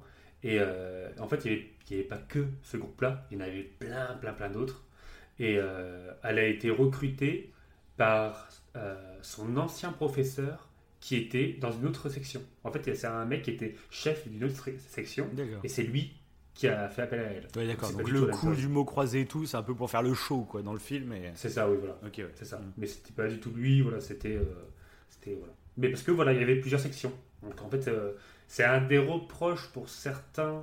euh, certains reproches qui ont été faits au film, c'est qu'ils ont fait croire qu'il y avait que ce petit groupe qu'on voit en fait dans le film qui travaille. Alors en fait, il y en avait plein. Ils travaillaient depuis longtemps en fait sur le projet. Mhm. C'était pas les seuls quoi. D'accord. Mais bon, Bon, c'est un petit détail, mais voilà. Euh, mais du coup, encore une fois, ça apporte quelque chose au film. Je trouve que c'est intéressant pour le côté. euh, même si du coup, ça donne des fleurs à Alan Turing, parce que c'est lui qui l'appelle, au moins, il y a ce côté-là euh, non sexiste. voilà, elle est même meilleure que, que lui. Ouais, bien sûr. Oui, c'est vrai en plus. Donc, euh, puis, bien son personnage. Parce que par contre, euh, même s'ils n'étaient pas dans le même groupe, ils étaient vraiment très proches. Ça, c'est vrai. D'accord. Et on le voit jusqu'à la fin d'ailleurs. Et ça, c'est vrai. Euh, pour le coup, leur euh, promiscuité était euh, réelle. Je sais pas si c'est le bon mot, mais en tout cas, ils étaient, oui, ils, ils étaient, voilà, ils étaient très bons amis. J'ai pas vu de, de mariage entre eux, par contre. Ah hein. ouais, cette histoire de mariage du coup a pas du tout. euh, Ouais. D'accord. Ça, je l'ai pas vu parce que je me suis intéressé beaucoup à Alan Turing sur son histoire. Ouais. Mais ça, je l'ai pas vu et il me semble pas. Euh, il me semble pas, mais bon. Dites-nous si, dans les commentaires si vous savez ça, mais je vous crois pas. Ok. Moi, de ce que j'ai vu, il me semble pas. Mais euh, c'était, euh, ça faisait encore partie un peu, je pense, euh, euh, de la fiction du film pour dire voilà que les femmes étaient faites pour aller dans un certain domaine et que ses parents étaient très, très portés là-dessus aussi. Je pense que le, le réalisateur a voulu peut-être euh, appuyer là-dessus avec tout ce, ce délire de Oui, mariage. moi, moi je t'ai dit, ça me dérange pas trop. euh, euh, moi j'aime bien. un moi je t'ai dit à la base, je veux un film qui me raconte quelque chose et où je passe un bon moment devant. Si c'est que de la Mhm. réalité, à part quand ça, ça raconte des gros mensonges qui, qui, qui nuisent, on va dire, à, à la- Oui. je prends toujours l'exemple un peu du dernier samouraï. euh, non, de. Euh, Oui, il y, avait, de- il y avait un peu le dernier samouraï qui donne Oui, une image complètement c'est faussée des, des samouraïs, euh, qui est pas réelle. Ouais, c'était et, pas euh, forcément bien, voilà. ça fait un peu de discrimination au positif, quoi. C'est C'est- ça. On les met à, l'honneur alors qu'en fait, c'est, ils étaient un peu plus sombres que ça. quoi. C'est ça. C'était Bah le là, problème c'est- du dernier En Samouraï. gros, c'est comme si là, ce film, on, on prêtait à Alan Turing des exploits qui- qu'il n'a jamais fait. Euh, genre, euh, genre, il est allé sur le terrain et puis euh, il a, il a, il a buté euh, une armée entière. Je sais pas. Tu vois, ça serait dérangeant sur ce genre d'exploit. Ce qui compte, on va dire, c'est l'histoire globale. Et puis après, bien sûr, qu'ils vont romancer et créer pour que le film ait un intérêt. Finalement, c'est ce qu'on disait tout à l'heure. C'est la forme est aussi importante que le fond. Et il y a une manière de bien raconter les choses. Tant que tu racontes, on va dire, l'histoire euh, réelle, on va dire, c'est le plus important. Quoi. Bah, ce qui a été critiqué aussi. euh, bah, après, les critiques, il faut les prendre à demi-mesure. hein. Euh, Oui, non, mais c'est voilà. toujours le problème. C'est que si, Mais- tu, si tu fais un, un film qui colle parfaitement à la réalité, euh, moment par moment, pas, c'est ça. pas possible parce que déjà en plus c'était secret défense et tout le bordel. Puis on n'était pas avec les gens et tout. En fait, euh, tu fais un documentaire, euh, t'es Voilà. obligé forcément de toute façon de broder. T'es obligé de créer des interactions entre eux et tout parce qu'on n'était pas là. Il y avait personne, il n'y avait pas de journaliste. On est en secret défense. Comment tu veux qu'il y ait un journaliste qui soit là Oui, pour plus, euh, ça. documenter le truc? Euh, Donc soit tu fais un documentaire et t'es au plus proche des trucs, soit tu romances et quand tu romances, bah, bah, tu peux créer des petits trucs. euh, Bah, souvent, de toute façon, ouais, souvent, façon, quand on parle des films qui sont tirés d'histoire vraie, il y a toujours façon un petit peu de romance ah oui, pour bah, ajouter, c'est comme obligé. Il faut ce que le film ait un intérêt. il faut de faut de l'émotion. Faut de- faut- C'est ça, si le film chose, racontait que les trucs où dont on est sûr, et ben en fait tu- déjà il y aurait des putains d'ellipses, on, Oui, on connaîtrait pas ça. tout, etc. En fait le film en lui-même n'aurait aucun intérêt et, et ce serait dommage de pas Oui. raconter ce genre de choses. Quoi. Bref, c'est Bah, ce serait platonique. c'est ça. Il y a une différence voilà, entre inventer des petites romances, des petites histoires pour en faire un film et mentir sur le, un des sujets principaux du film, tu vois. C'est ça le problème. Quoi. Bah, vous- et vous allez voir, ouais, l'histoire d'Alan Turing Mm. est très proche. Ouais, ouais. Ça, tu vas le voir aussi. Euh, et c'est, oui, de toute façon, Les grandes là-dessus, lignes de l'histoire ont de été Turing, les grandes Ah ouais, lignes de l'histoire de Ils ont, Turing été, ils, ont été carrés, ils ont été carrés là-dessus, euh, franchement. Et au contraire, il y a des trucs qu'ils n'ont pas mis, euh, qu'ils auraient pu. Enfin, franchement, non, là-dessus, il n'y a pas de souci. Et Un truc qui a été critiqué, que j'ai vu, c'était le fait qu'en fait, Turing euh, euh, n'a pas été tout seul à décrypter la machine. Il y avait un autre mathématicien qui n'est pas présent dans le film. Et ça, ça a été critiqué. D'accord. Euh, voilà. Bon. Après, pourtant, euh, bah, genre, en fait, ils ont pris parti de mettre donc, la femme, Joanne Clark, dans la même équipe qu'Alan Turing. Ils ont pris parti, mais je pense que ça, encore une fois, c'est pour justement ajouter une femme à l'équipe et donc ajouter euh, justement ce côté-là euh, euh, tolérant. Voilà, bah, les femmes sont l'égale des hommes, c'est tout que vous allez voir. Je pense que au niveau tolérance, euh, ça- on va aller plus loin aussi. On va aller plus loin. On va voir, on va voir. Mhm. Vous allez voir, vous allez voir. Mais du coup, euh, la scène suivante que j'aime bien, c'est euh, aussi que bah, justement quand euh, elle, elle arrive, du coup elle est recrutée et tout, et euh, quand elle explique du coup à Turing euh, qu'il faudrait qu'il soit plus sympa avec son équipe, parce que pour l'instant son, son équipe euh, déteste, hein, il est détesté par son équipe, et quand elle lui propose de ramener quelque, cho- quelque chose, tu sais, Mhm. et que du coup quand il arrive euh, dans le dans le bah, dans le bu dans- pas dans le bureau oui si si dans la salle dans le QG on va dire mais il ramène des pommes et il commence à raconter une blague Oui. je trouve que c'est malaisant mais ça en devient marrant le mec il veut vraiment tu vois qu'il a l'intention d'essayer de Il a de bonnes intentions au moins, tu vois. c'est- Ah ouais, voilà, la ça, pratique à est fait, ouais. désastreuse, mais mais du coup ça va porter ses fruits euh, parce que son équipe va le protéger un peu plus tard dans le film c'est ça. euh, quand bah en fait euh, Quand le chef, en gros, euh, déclare que voilà, que le projet ne Oui, marche pas. T'as pris va 100 pas- 000 livres, t'as pris 100 000 livres, ça. Voilà. Et là, C'est ce que je disais tout à l'heure, parce que c'est vrai que là, tu te dis, euh, tu sais, limite, c'est une scène où tu dis le chef, c'est un connard, laisse-le euh, étudier son truc. Mais euh, c'est vrai qu'au final, euh, tu sais pas en face de quel gus tu es, donc d'où tu as des financements aussi grands. Au bout d'un moment, il faut savoir dire stop aussi, tu vois. Et donc c'est ça que Oui, j'ai intéressant, logique, ouais. moi, cette double lecture qu'il y a dans le film, j'aime bien. ouais. Ben là, pareil, une fois une critique a été faite, c'était des proches de, du personnage qui est, qui, est, euh, qui est le général, je crois, enfin le commandant. Euh, ce qu'apparemment, il n'était pas du tout comme ça. Mm. Et du coup, il y a des personnes qui ont critiqué ça, qui ont parlé, la famille du moins, qui ont dit que voilà. Ah oui, oui, c'est euh, vrai. ouais, Ah, c'était Papy, c'est Papy qu'on voit si- dans le film. Mais en même temps, mais en Ouais, plus, moi je trouve, c'est je t'ai dit, c'est ce que je te dis, c'est dans le film, comme tu sais qu'Alan Turing va marquer l'histoire, forcément l'autre qui l'empêche de faire des trucs, c'est le connard. Mais il faut prendre du recul. En fait, c'est pas du tout un connard, c'est totalement normal comment il réagit. Euh, Donc c'est ça que moi je Mais trouve oui, intéressant ça, avec ce film, C'est le connard finalement, bah en fait c'est pas du tout un connard, c'est quelqu'un qui il sait- pas face à qui Oui, il c'est est quoi. Il sait pas que ça va changer l'histoire. donc, euh, normal. bah, Ouais, c'est c'est ce ça, qu'on disait c'est tout ça. seul. C'est ça. C'est ça. Après, oui, je le connais pas le vrai méchant. comportement du vrai personnage, mais en tout cas, ça m'étonnerait que ce soit un mec. Oh Alan, vous êtes notre idole, faites tout ce que vous voulez. On vous offre la fortune d'Angleterre, faites, euh, faites votre projet, on vous adore, Alan. Il y avait combien d'Alan Turing dans tous les, dans tous les autres domaines, etc. Enfin, moi, c'est même pas un connard. Bah ouais, Il ouais. faut savoir prendre du recul. Euh, Dans le film, il est traité comme ça, mais euh, en prenant du recul, je trouve euh, pas du tout. Quoi. Donc, euh, voilà. C'est beau. Et je suis tout à fait d'accord. Oui, bah, Tout à fait d'accord. mais c'est vrai, non, mais c'est vrai, c'est ça, c'est ça. Et d'ailleurs, on- juste après, ben, il y, a, il y a beaucoup de retours en arrière, toi, ça je me rappelais pas dans le film. ouais. Et il y a encore un, re- un retour en arrière un petit peu après, où c'est là qu'on apprend que, euh, que Turing, du coup, est gay. Et ça a toute son importance. Bah d'ailleurs, en plus, je me rappelais même plus, moi, que, tu sais, au début, euh, le flic qui enquête sur Turing et tout, Oui, je me rappelais plus que c'était dans le passé, je pensais que c'était en même temps, et c'est ça. une fois que le film Et- avance, c'est pas tout. compte que... c'est pas tout le temps précisé en plus. Ouais, bah, Au début, tu vois ouais. les dates, Mmh, mais c'est bien fait. ouais. et après, ouais. Et du coup, ouais, et ça, je me rappelle pas non plus. En fait, il y avait cette enquête du flic ça. en parallèle en fait, de l'histoire. Parce qu'en fait, il y a des flashbacks, mais il y a aussi des trucs qui se passent dans le futur, finalement. Euh, en gros, C'est bah, en ça. gros, c'est Turing qui raconte l'histoire euh, aux flics pendant la garde à vue, quoi.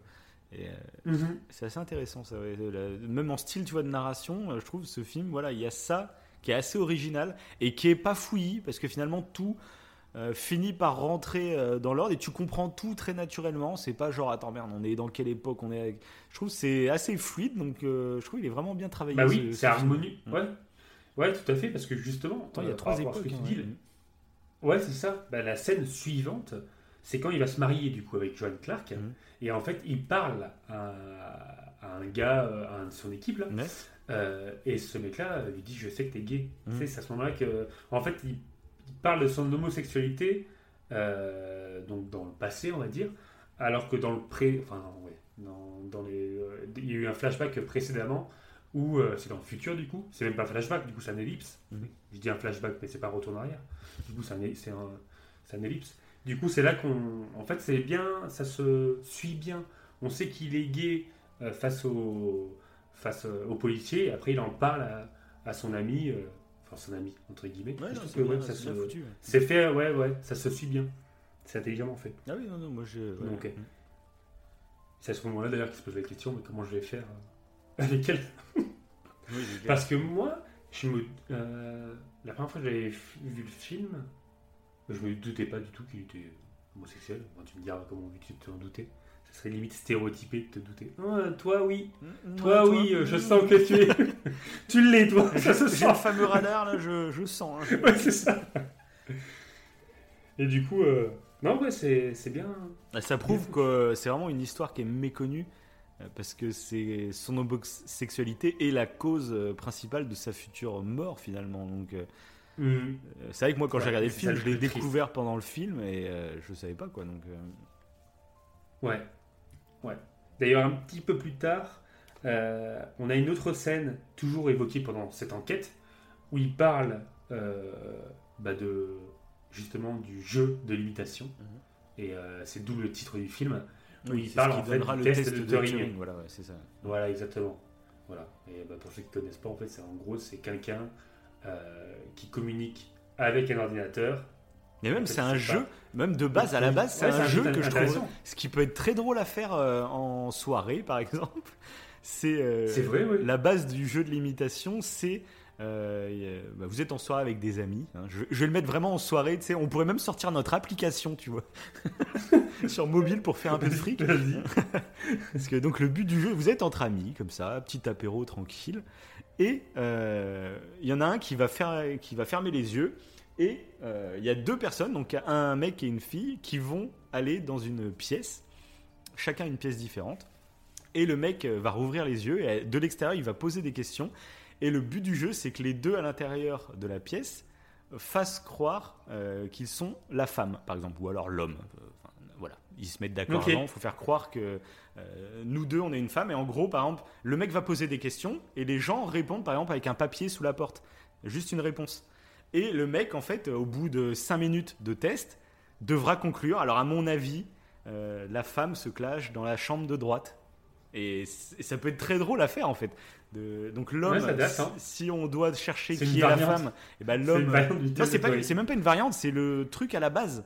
Et c'est Turing, Ah ouais. du coup, il a pris ce jeu-là, euh, ce, donc ce jeu de limitation, pour créer son test de Turing, pour au lieu que ça soit une femme ou un homme, et ben ça soit un homme Ah, ou un ordinateur. Mais il est parti de ce jeu. Ah, c'est intéressant. Ouais, il est parti de ce Ah, il est parti de ce jeu-là Ouais, c'est ça, ouais. Qui était un réel jeu. Ok. C'est ça, mais je trouve, Ah, c'est euh, enfin c'est pas vraiment un jeu à la base, c'est vraiment une étude scientifique. Mais euh, tu- je- là je l'adapte, on peut le faire en jeu, en soirée, je pense. hein. Mais bah oui, bah oui, tout à fait. Et, euh, Oui, parce que moi je connaissais le Turing euh, juste euh, ouais, l'ordinateur. oui, mais il est parti, de- il est parti du jeu de. Ok. Voilà, c'est ça.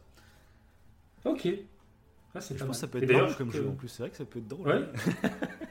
Ouais. Faudra essayer. Faudra essayer. C'est vrai qu'après 5 minutes, est-ce que tu arriverais à déterminer euh, où est la femme ou où est l'homme euh, Ça peut être intéressant à faire même. euh, pour voir comment le- la Ouais, personne se. ouais. Ouais, ça serait intéressant. Et comment tu cherches à, à savoir qui est qui en plus Ouais, c'est ça. Ouais. Quelles questions tu vas poser euh, Après, il faudrait limite que les réponses soient à l'ordinateur pour pas qu'il voie l'écriture, parce que l'écriture pourrait donner un indice, etc. Enfin, Oui, oui, oui, tout à donc, fait. Clairement, à l'écrit, juste les réponses, ça serait, ça serait même marrant, je trouve.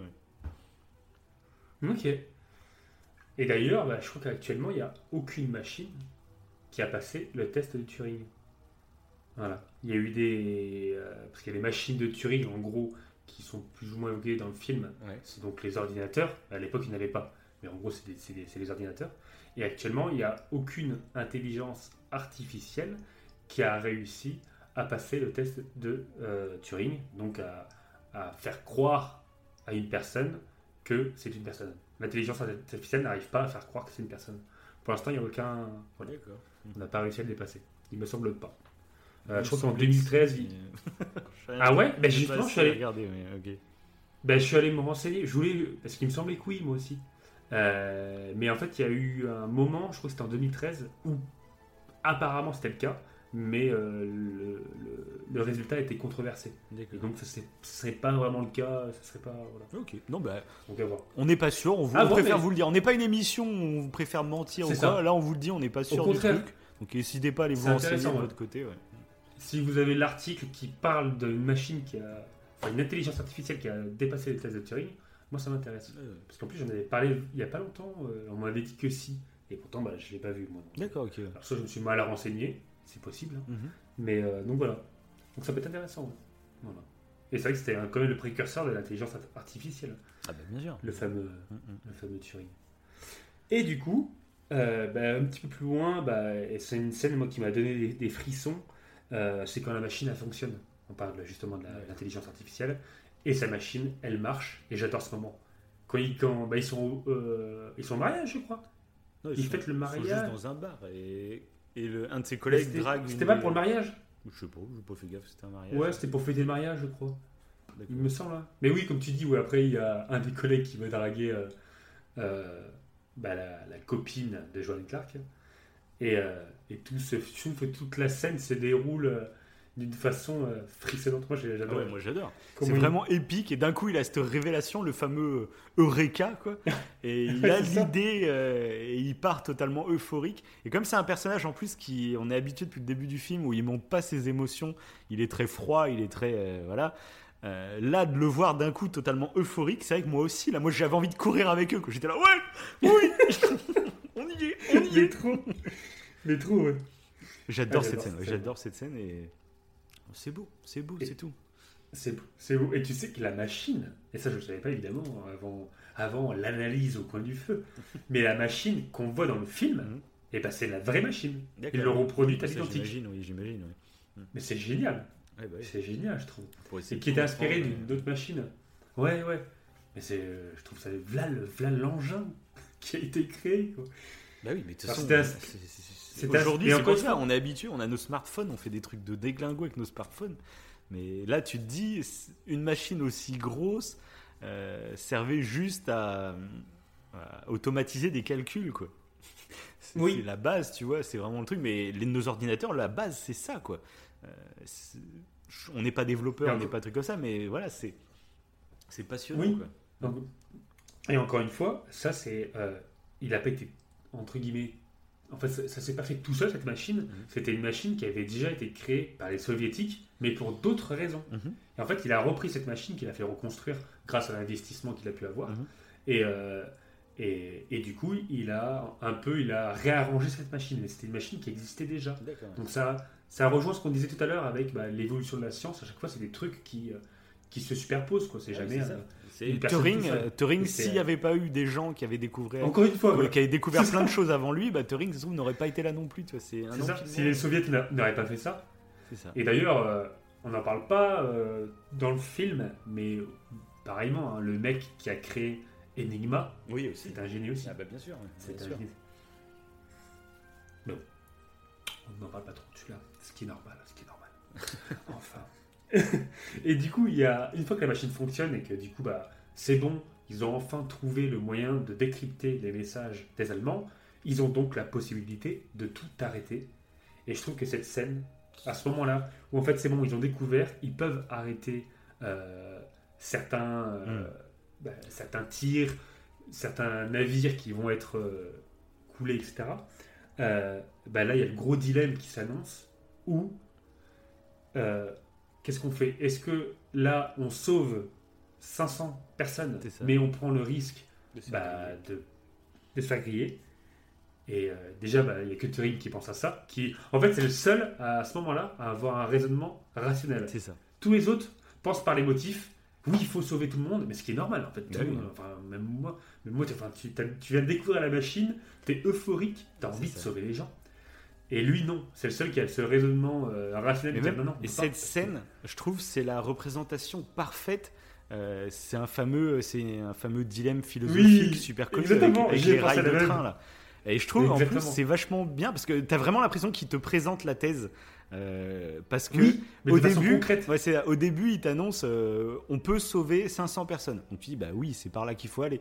Ensuite, Turing il dit non parce que si on sauve 500 personnes, et, et ben en fait, on, enfin c'est pas qu'on on peut les sauver les 500 personnes, mais si on les sauve, on va se faire griller. Et du coup, en fait, bah, c'est donc la fameuse th- thèse, c'est quand tu es avec le train là sur les rails, et si tu, tu mets le gouvernail vers la gauche, et bah, tu écrases une personne.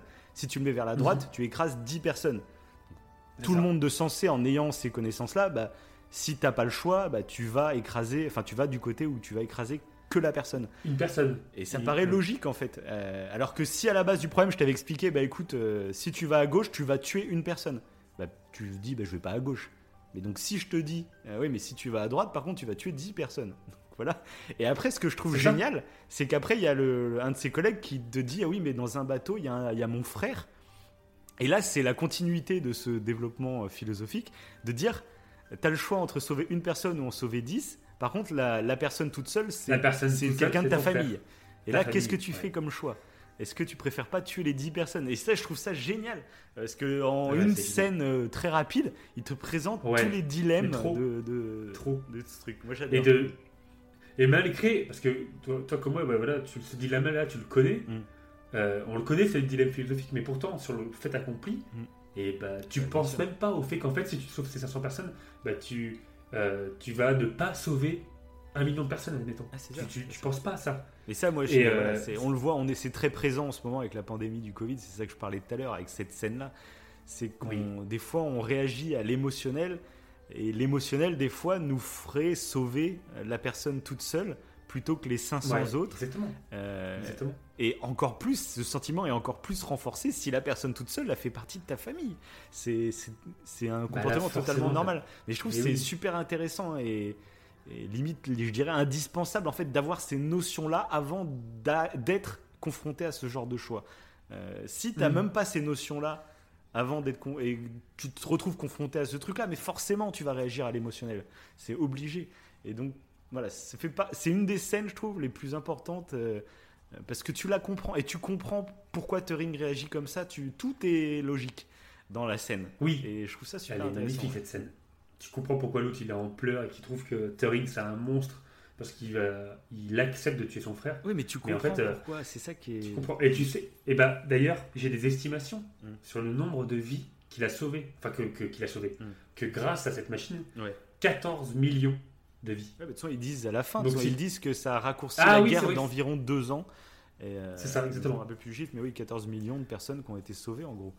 Donc c'est ça, c'est si tu réagis à l'émotionnel, euh, bah, on aurait sauvé les 500 personnes sur le bateau. Là, ils ont préféré les ça. sacrifier, ces 500 personnes, c'est horrible, hein, parce qu'ils avaient la possibilité de les sauver, mais ils les ont sacrifiés.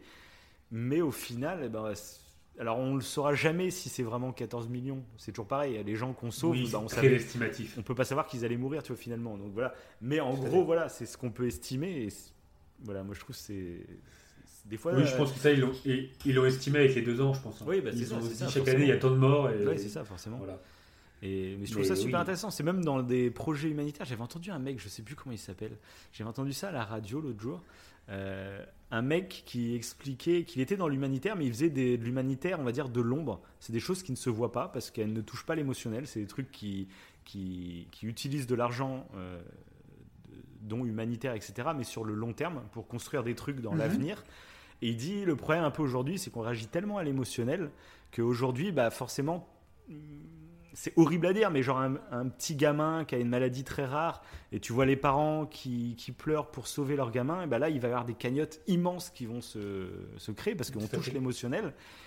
Et tu te dis, c'est horrible à dire, mais euh, tout cet argent pour sauver une personne, euh, il pourrait être beaucoup mieux utilisé en fait et sauver des milliers voire des millions de personnes en utilisant cet argent dans un autre domaine. C'est un truc ça va contre notre façon instinctive de penser émotionnellement. C'est limite, tu vois, j'ai l'impression d'être horrible en disant ça. Il faut euh, euh, le petit enfant malade. euh, Non, mais c'est- mais c'est Ben non, parce qu'on en revient à ce dilemme, en fait, Mhm. hein, tout simplement. C'est mais mais c'est ça. Quand, quand tu vois le dilemme, en fait, tu prends la décision qui paraît être logique. Mais Mhm. quand on le, on le, on le, le reporte à la vie actuelle, Mhm. et ben là, oui, ça peut paraître Ah, monstrueux. mais c'est ça. Et nous, on n'est pas en train de juger. C'est On, le même on réagit tous de la même façon. On réagit tous à l'émotionnel.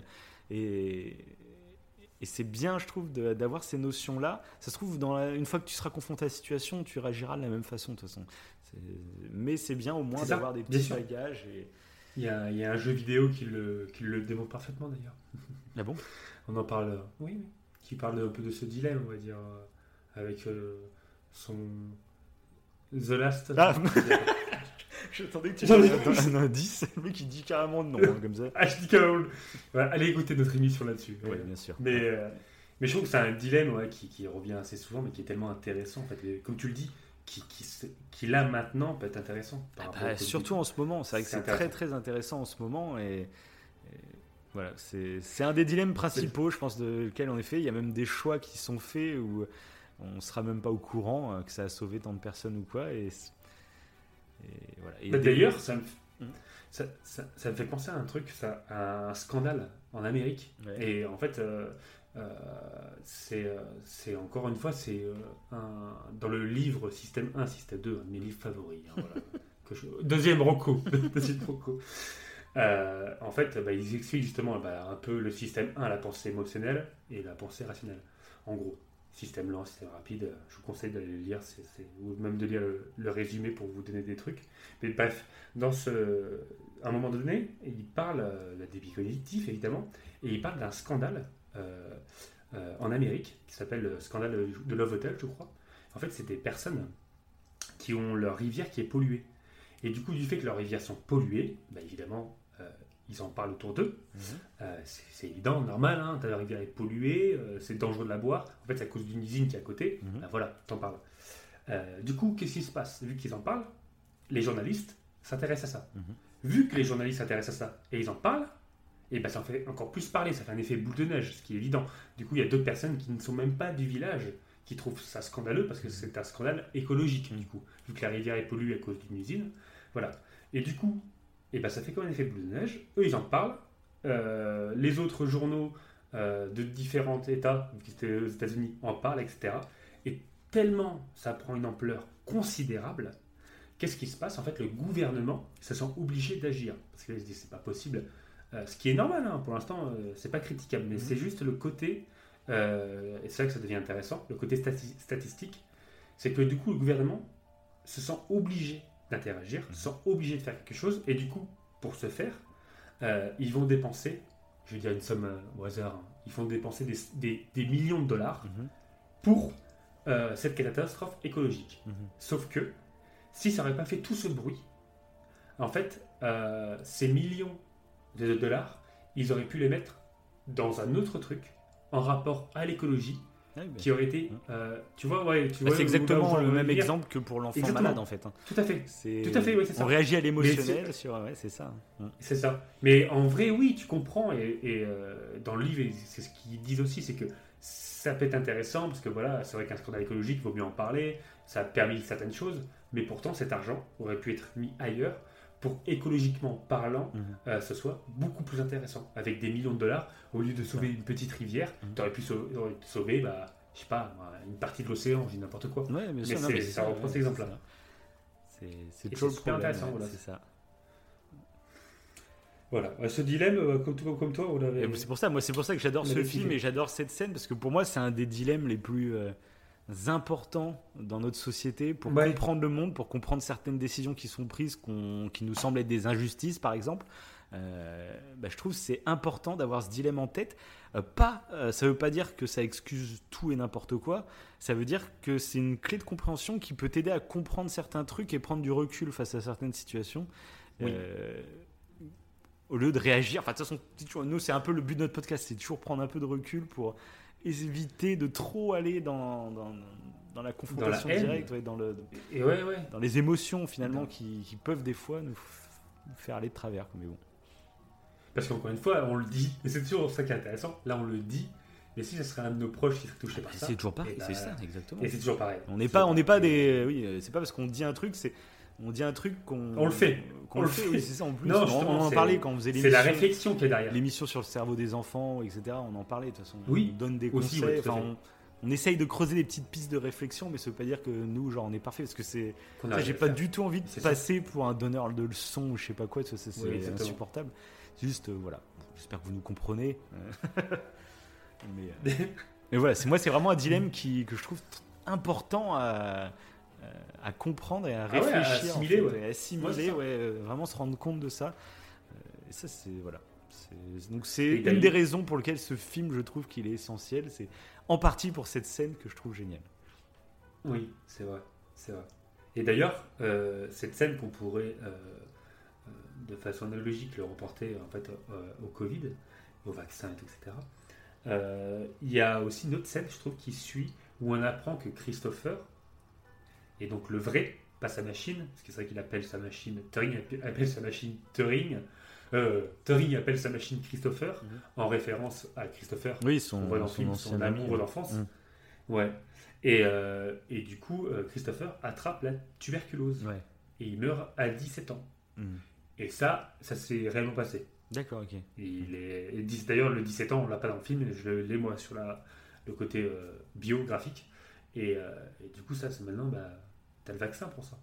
Et, euh, et je trouvais que c'était. euh, c'était là, le, le fait de le savoir qu'il meurt à cause d'un virus, ça, c'est. Ah bah forcément, ça fait écho à ça maintenant, forcément. Ça fait quoi maintenant Tu vois, tu Maintenant, vois, t'as on en avait parlé dans euh, une autre émission que je ne spoilerai Oui. pas pour le coup. Oui, parce ça que si on spoilerait beaucoup. Mais voilà, ceux Mais qui à suivent nos trucs, essayez de nous laisser en commentaire votre avis dans quelle émission on a parlé du Ouais. même sujet. Parce que j'ai tout de suite pensé moi aussi Ah à bah ça. oui, c'est déjà, Mais c'est- un peu, voilà. c'est pas la même époque pour le coup. C'est quand même, euh, c'est plus de 50 ans après. Oui. mais euh, voilà. C'est Ah, intéressant. encore totalement réglé. Oui, voilà, c'est ça. Et d'ailleurs, euh, attends, juste avant de continuer, oui, il y, ouais. a un tout petit truc que j'avais trouvé cool euh, dans les flashbacks, donc c'est un tout petit peu avant dans le film, c'est quand Ah, il théorise sur, le, sur la violence chez l'homme, où il explique que la violence, Ah oui. pourquoi la société est si violente, etc. Spoiler, c'est pas à cause des jeux vidéo. hein. Euh, les- la violence existait avant les jeux vidéo. hein. Euh, Et euh, donc il explique que la violence, ça, ça soulage, ça fait du bien, etc. Mais le truc surtout qui est super intéressant, et je pense qu'il pourrait servir à beaucoup, beaucoup de monde, notamment, bah, comme on le voit dans le film, à des enfants qui pourraient se faire maltraiter à l'école, tout ça, euh, c'est qu'un des plaisirs que certains ont dans la violence, c'est pas la violence en elle-même, c'est plutôt la réaction que l'autre va avoir vis-à-vis de cette violence. Et euh, je trouve qu'il donne un des meilleurs conseils, c'est de ne pas réagir. Ça fait chier, ça, ça nique l'ego sur le moment, mais au final, c'est ce qui peut te permettre finalement de de- de- Ouais, de- d'éviter de des soucis par la suite. Quoi. Ouais. Donc voilà, c'était un petit truc, mais je trouvais ça aussi intéressant. Ça, ça peut parler à des jeunes ou même à des moins jeunes hein, qui, qui, qui pourraient subir ce genre de choses et de comprendre aussi ça, qu'une personne qui veut te faire chier, qui t'embête, c'est peut-être parce qu'il prend du plaisir à voir tes réactions. Alors ça peut être un plaisir très malsain, de dominance, de, de plein de choses, Mm. mais voilà, de comprendre que si tu lui donnes plus sa carotte, bah, il avancera plus. Quoi. C'est ça. Voilà. Ah, c'est vrai que ça, ça évoque euh, le, le harcèlement. euh, Bah là, Scolaire, en fait, bah. C'est pour ça que j'y pensais scolaire, mais ça peut être même dans d'autres domaines, euh, même plus vieux, plus grands. tout quoi. à fait. Voilà. Bah oui, parce qu'au début, la, t'as la- pas vraiment, mais tu pourrais croire qu'il est, euh, va commencer à être harcelé aussi au sein de son équipe. Au tout début, Oui, tu oui, sais. carrément. Qu'en Et de toute façon, même, même ce comportement, finalement, c'est c'est aujourd'hui le truc, le- les gens comme ça les plus connus, c'est les trolls sur Internet, qui des fois, en fait, euh, postent un. Ils vont dans une discussion, euh, je sais pas, euh, pro-Trump par exemple, et ils vont lâcher un, Mhm. Un truc où il, sait qu'il y a que des fans de Trump dans un truc. Il va jeter, il va juste écrire un commentaire euh, qui, va les, les enfin pas les insulter, mais aller contre ce qu'ils pensent en le sachant très bien. Et il va se délecter en fait des réactions des gens, des gens qui vont lui répondre. Et donc c'est pareil en ce moment avec les vaccins, anti-vaccins. Il y a, euh, des gens, ils s'en foutent, ils ont aucun avis sur aucun sujet. Le but, c'est ils adorent faire réagir des gens. Oui, c'est ça, c'est ça. Et c'est- ce plaisir. Donc des fois, retenez-vous quand quelqu'un va vous dire quelque chose qui vous énerve. C'est vrai qu'on est tous comme ça. De toute façon, même, tu vois, tu vas sur Facebook ou même n'importe quel site d'actualité, tu lis les commentaires en dessous, il y en a forcément un qui fait mais, mais d'où tu penses comme ça? C'est horrible, c'est, enfin, c'est n'importe Oui, quoi. Et t'as envie, tu sais, ça te, Hmm, ça te donne envie, c'est de répondre. Et de... Mais faut pas. Ne faites pas ça parce qu'en plus, ça encourage les médias. Euh, parce que les médias, eux, ils sont contents quand il y a du clic, quand il y a de l'audience, quand les gens réagissent en commentaire. Euh, si tu fais un article qui brosse dans le sens du poil n'importe qui, eh ben, il n'y aura aucune réaction en dessous. hein. Les commentaires seront vides. Euh, L'article ne, ne fera pas beaucoup de buzz. Donc, en réagissant à un troll qui fait ça, des fois, c'est même, je me dis, des fois, c'est même des, des mecs de, des sites eux-mêmes. Euh, moi, je te dis, j'ai envie de faire, envie de faire un article Oui. qui fait le buzz. Bah, c'est dans mon intérêt en fait de faire le troll pour provoquer une masse de gens qui eux vont réagir et du coup en réagissant bah, ils vont faire monter dans l'algorithme euh, l'article Oui. qui va être de plus en plus partagé etc et c'est dans ton but à toi Donc, ça se trouve les gens qui vous énervent dans les commentaires et ben c'est des gens qui justement peut-être font partie de l'article c'est ça qu'il faut se dire aussi Grosse technique, grosse technique euh, neuromarketing. ah bah bien sûr euh, clairement, oui. Ah bah, Clairement, oui. Ça marche, donc euh, faut pas rentrer dans le délire. c'est ça C'est- pour ça que t'as le dicton euh, l'indifférence c'est meilleur que la haine. ah bah ça ça correspond un petit peu à ça. Ah, c'est clair. Ah bah, si les gens réagissaient moins aux articles un peu euh, comme ça, bah, il y en aurait plus d'articles comme ça en fait. C'est, c'est la logique, mais après c'est Oui. comportement humain. hein. Même Oui, moi, c'est hein, des fois, euh, genre je pose jamais de commentaires moi pour le coup. Mais c'est vrai que des fois, Oui, tu t'as envie, tu sais, des fois t'es. Hmm. Bref. Ouais, c'est tentant parce qu'en plus, des fois, tu te dis est-ce que c'est vraiment un troll ou pas? Et tu, tu, tu doutes que c'est peut-être un troll, mais en fait, tu as quand même l'envie de répondre parce que tu dis bon, peut-être pas, et ce serait peut-être intéressant de, Ah bah oui, de- exactement. de voir ce qu'il pense. hein. Et oui. Et oui.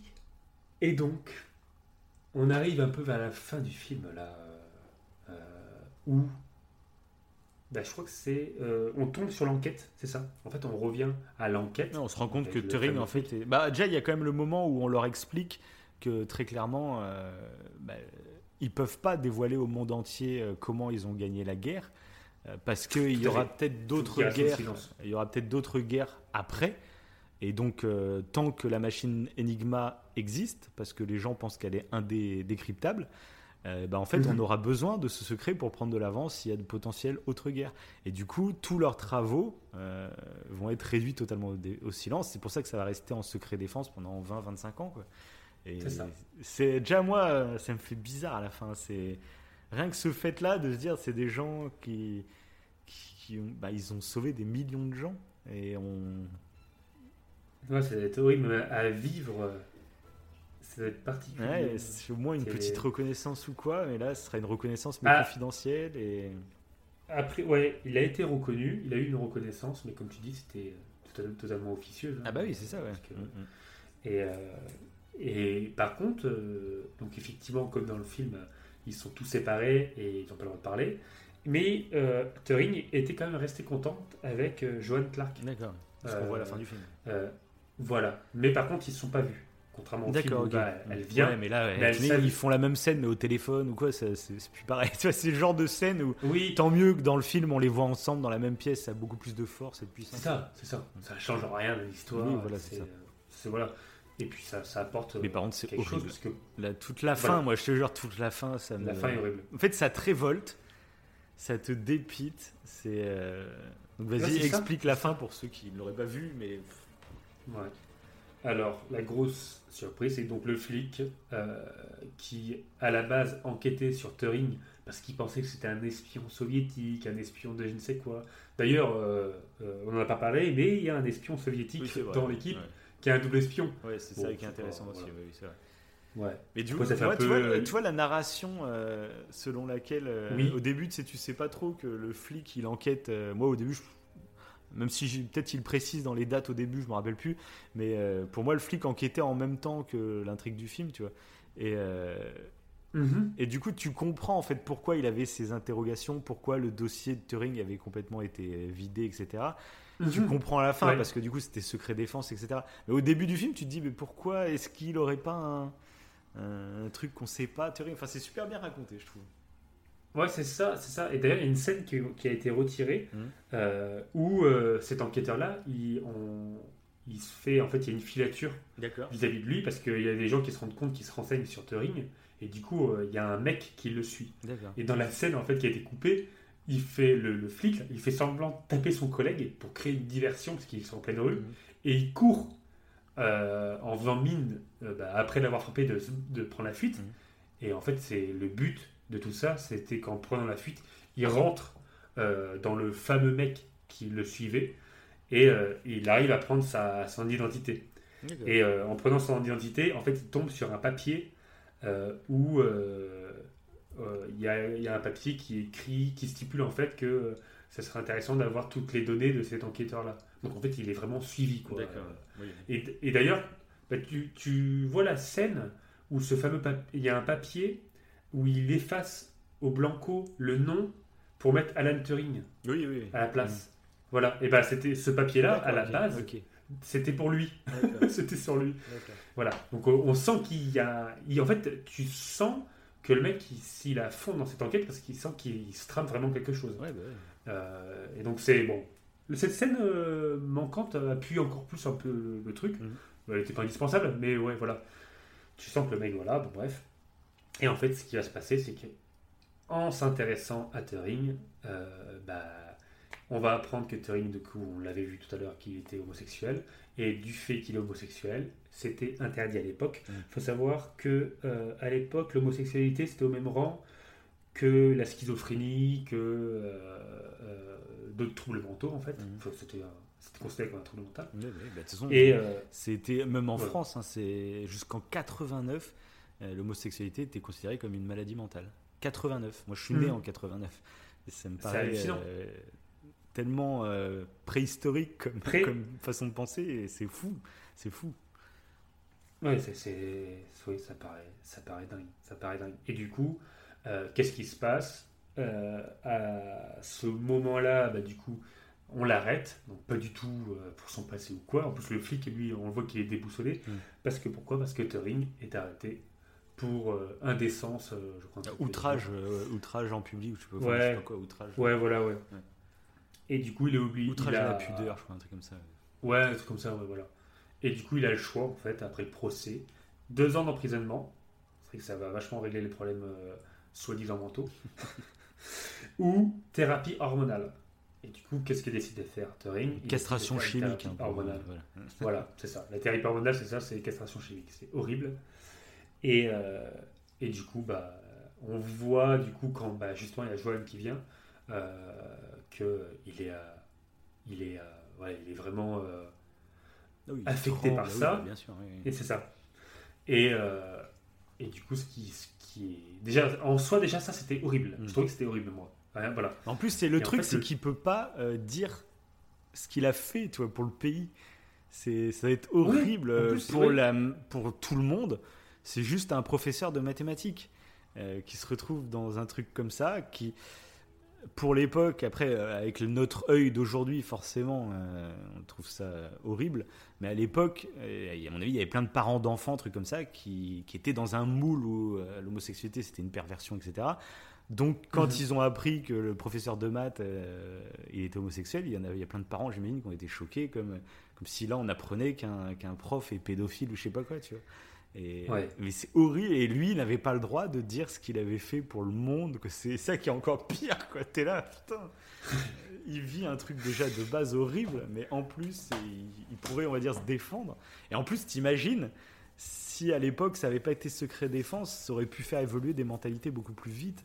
Tu te dis, Oui, trop. le mec qui nous a sauvé la vie à tous, euh, bah, il est homosexuel. Est-ce qu'il serait pas temps de réfléchir sur le sujet? C'est ça.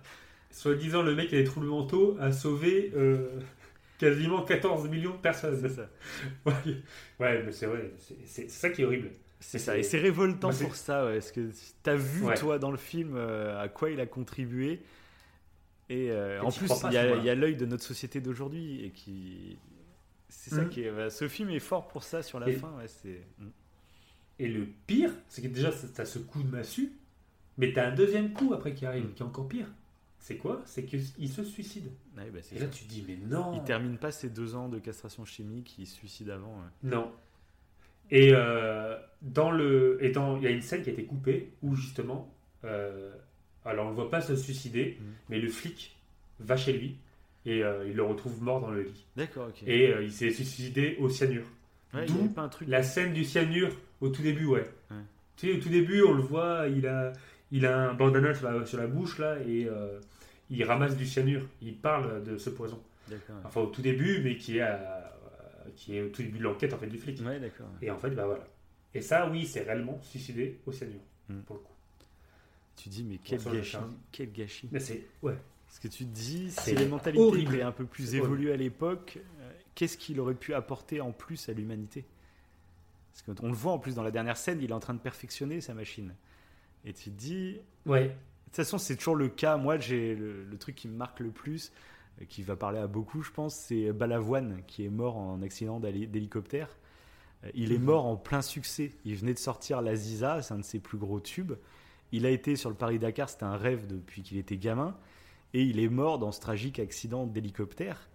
Et je me dis, mais merde, enfin, il avait tellement de choses encore à offrir au monde. Donc Balavoine, tu vois, c'est juste un chanteur. C'est c'est quelque chose de, de très important. Je, quand même, je- dans le divertissement, euh, la chanson, c'est voilà. Mais c'est Oui, une, autre dimension, on va dire, qu'un Alan Turing qui a, qui a fait des choses encore plus grandes. Mais moi, j'ai toujours ce sentiment de se dire que serait le monde si ces personnes étaient mortes euh, plus tard Qu'est-ce qu'ils auraient pu apporter euh, C'est fou. Et là, Turing, c'est l'exemple typique. Puis en plus, tu as l'impression vraiment d'un véritable gâchis, quoi. D'une Ouais, mentalité qui honteux, ouais, n'existe plus aujourd'hui. C'est pour ça, du un- coup, qu'on en parlait tout à l'heure, mais la reine d'Angleterre a présenté officiellement les excuses posthumes au niveau. Ouais, mais je vais, y- je vais venir les- sur les. je vais du coup, qu'en un petit, 2013, euh, qu'en ouais, 2013, rétrospective. donc t'imagines, C'est ça. qu'en 2013, ça veut dire encore, que l'histoire a été parce qu'il y a connue une en pression. 70. Oui, mais c'est ça. Mais l'histoire a été connue qu'en 70, et c'est qu'en 2013 qu'on a accepté les excuses publiques euh, pour dire à quel point ça prend du temps, les, les- les changements de mentalité, tout ça, c'est fou. Ouais. Et en... parce qu'il y a eu du forcing, c'est vrai que c'est hallucinant. Alors, il y a un truc qu'on voit pas dans le film, c'est que pendant son. Alors, il y a plusieurs choses. C'est que, euh, apparemment, en fait, il serait pas suicidé pendant le traitement hormonal, il serait suicidé plus tard. Bien plus tard. Peut-être 14 mois plus tard que le traitement hormonal. C'était pas un an plus tard, c'était deux ans plus tard, selon des sources euh, historiques. Euh, donc, il y en a qui disent que c'est peut-être pas à cause du traitement hormonal. mais bon, honnêtement, voilà. Oui. Euh, parce que pendant son traitement hormonal, il a, il a publié des nouveaux articles. Mhm. Donc il a il- sur euh, d'ailleurs sur les sur le comportement du sang et tout. Donc ça a peut-être travaillé là-dessus, mais il a et donc son génie n'était pas fini pendant le traitement. Mais je pense que quand même, encore une fois par rapport au film, c'était bien d'accentuer que le que le mec perd tout, parce que ça aurait été dommage de voir un mec euh, en pleine forme. euh, euh, totalement totalement jovial, totalement machin, tu sais, qui, je sais pas qui, a un traitement hormonal, mais c'est bon. Ah, je suis encore un génie, je publie des, des- des nouveaux articles où je devine encore. Non, bah, on le voit travailler dans le film, on le voit travailler, on voit qu'il est encore en train de travailler sur sa machine, etc., pour la perfectionner. Ouais, mais tu sais, t'as le, t'as le truc des mots croisés où tu sens qu'il Bah, il est diminué rien faire. Bah oui, oui. Ouais, voilà. Mais c'est bien de l'appuyer. Bah, Je trouve que c'était bien appuyé. Même si dans la réalité, c'était peut-être pas le cas, je trouve que de, de, le- de- dans le Oui, après, je connais pas les effets exacts des traitements de castration chimique de l'époque, en plus, j'en sais rien, ça, mais. Ouais, ça. clairement, ça a joué dans son suicide. Mais il n'y a pas que le fait du traitement, comme tu dis, il y a, il y a aussi cette Ouais, reconnaissance sociale. euh, euh, C'est ça. et tu le vois, il vit comme un ermite, etc.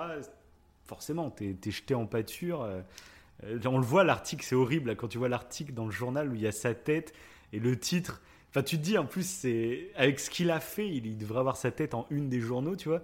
Et là, tu le vois dans un tout petit encart dans un journal, et le titre, c'est un professeur de mathématiques condamné pour outrage à la pudeur, comme ouais, comme un vulgaire pédophile ou je sais pas quoi. euh. Quand tu sais ce qu'il a fait, ça, je te jure, ça m'énerve que ça. Ah oui, mais, ah oui, mais oui. Putain. C'est dramatique. Quand j'étais, je crois que je suis resté. euh, Ouais, à la fin, c'est euh, ça qui est intéressant. hébété. Mais c'est ça qui est intéressant à la fin de film. ce film, c'est que c'est triste, mais c'est aussi révoltant. Et c'est rare finalement les films. tout à fait. euh, Et Exactement. le fait que du coup ce C'est soit une histoire réelle, c'est ce qui joue euh, dans ce sentiment. Ça serait que du fictif, tu te dis peut-être on le ressentirait pas de la même façon. Mais là, quand tu Mais sais que c'est réel, que tu sais ce qu'il a vraiment fictif. fait dans la vraie vie et qu'il est vraiment mort ça. comme ça, mais tu fais merde putain. Mais c'est ça, mais c'est le genre d'histoire vraie. Si c'était que fictif, tu dis, bah, c'est trop gros. Ah ouais, mais c'est ce que je disais. On trop loin, ça, peu envie de te renseigner. Quand tu termines le film, tu te dis j'ai envie d'aller me renseigner, c'est obligé. Euh, C'est tellement gros tout ce qui se passe, c'est tellement. Et puis tu te dis, on a tellement étudié la Seconde Guerre mondiale et ce personnage. euh, alors, je sais pas si on l'étudie maintenant à l'école, mais moi à l'époque, donc c'était avant 2013, hein, euh, je la- Mhm. on n'apprenait pas du tout à l'école Alan Turing. Quoi.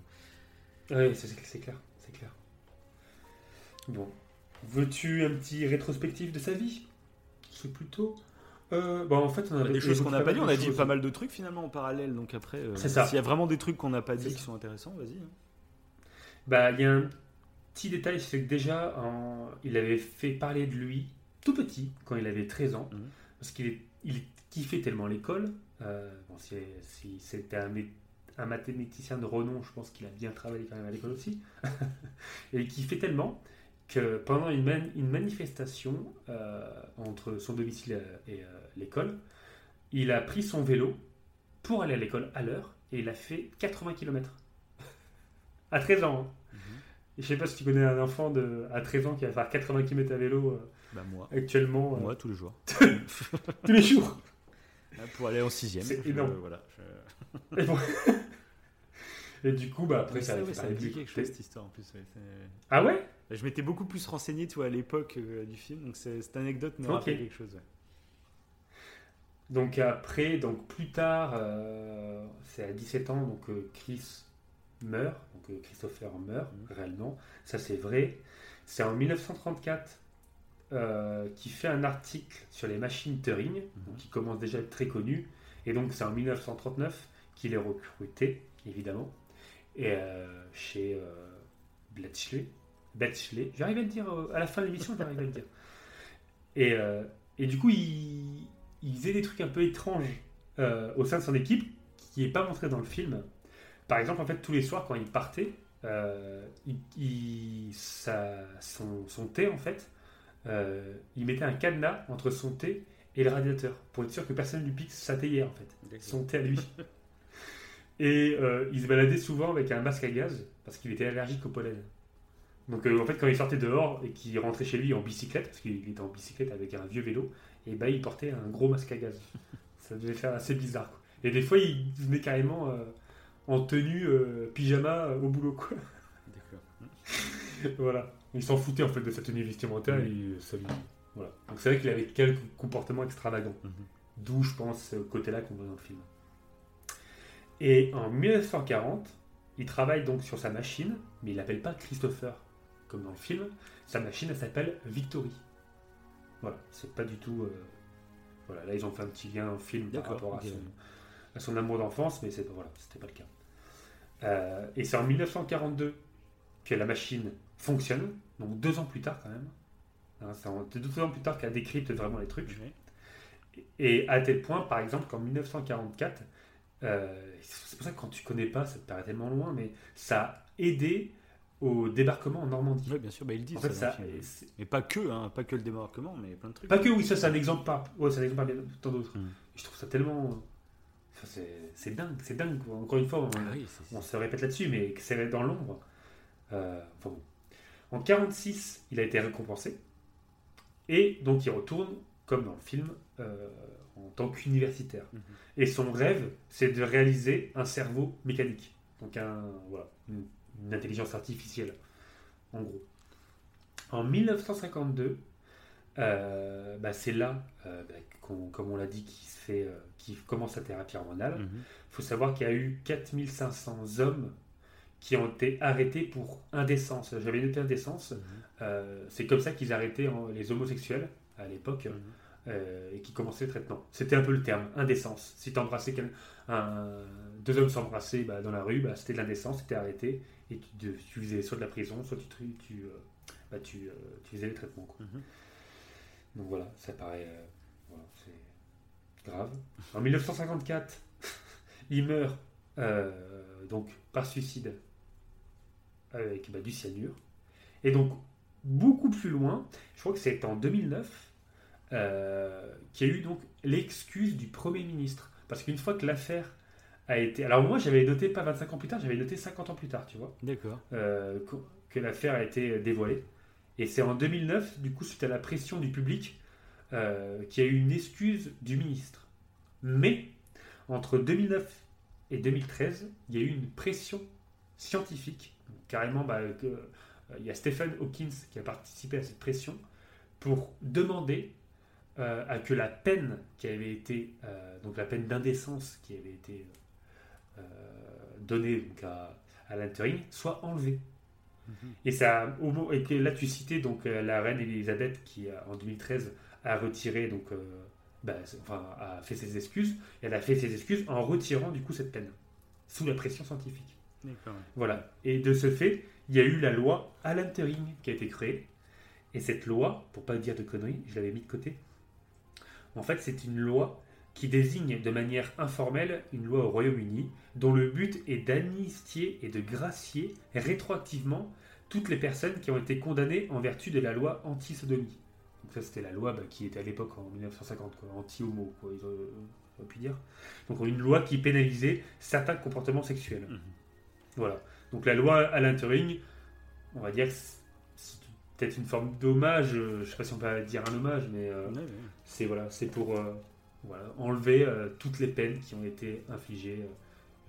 et donc ça a mis, comme tu dis, beaucoup de temps. et on le voit encore maintenant. Il y a certains pays où ça n'a pas évolué, où on combat les homosexuels, on est prêt à les tuer. Donc c'est, il y a encore du, Ah bah oui. progrès à faire, j'ai envie de dire. Mais voilà. Voilà. Après tout le reste, euh, on l'a cité euh, par rapport au film. Donc comme, on peut le voir, euh, ça a été quand même concrètement plutôt euh, très bien respecté en fait. Euh, la bio en tout cas de Alan Turing euh, a été euh, parfaitement respectée. Le seul critique qu'il y a eu qu'on a cité pendant le podcast, c'était euh, du fait que c'était Alan Turing comme si on lui lançait des fleurs. Mais comme on le disait, je trouve pas.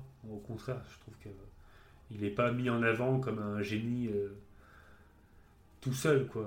Tout le monde a participé. Enfin, il- voilà. Je trouve que les critiques qui ont été faites au film par rapport à la véracité, elles sont pas. On l'a dit, elles sont pas. elles Oui, sont le pas plus important, c'est de connaître voilà. euh, ce qu'il a fait pour l'humanité, tout ça. Après, le reste, ça reste de la ça, romance.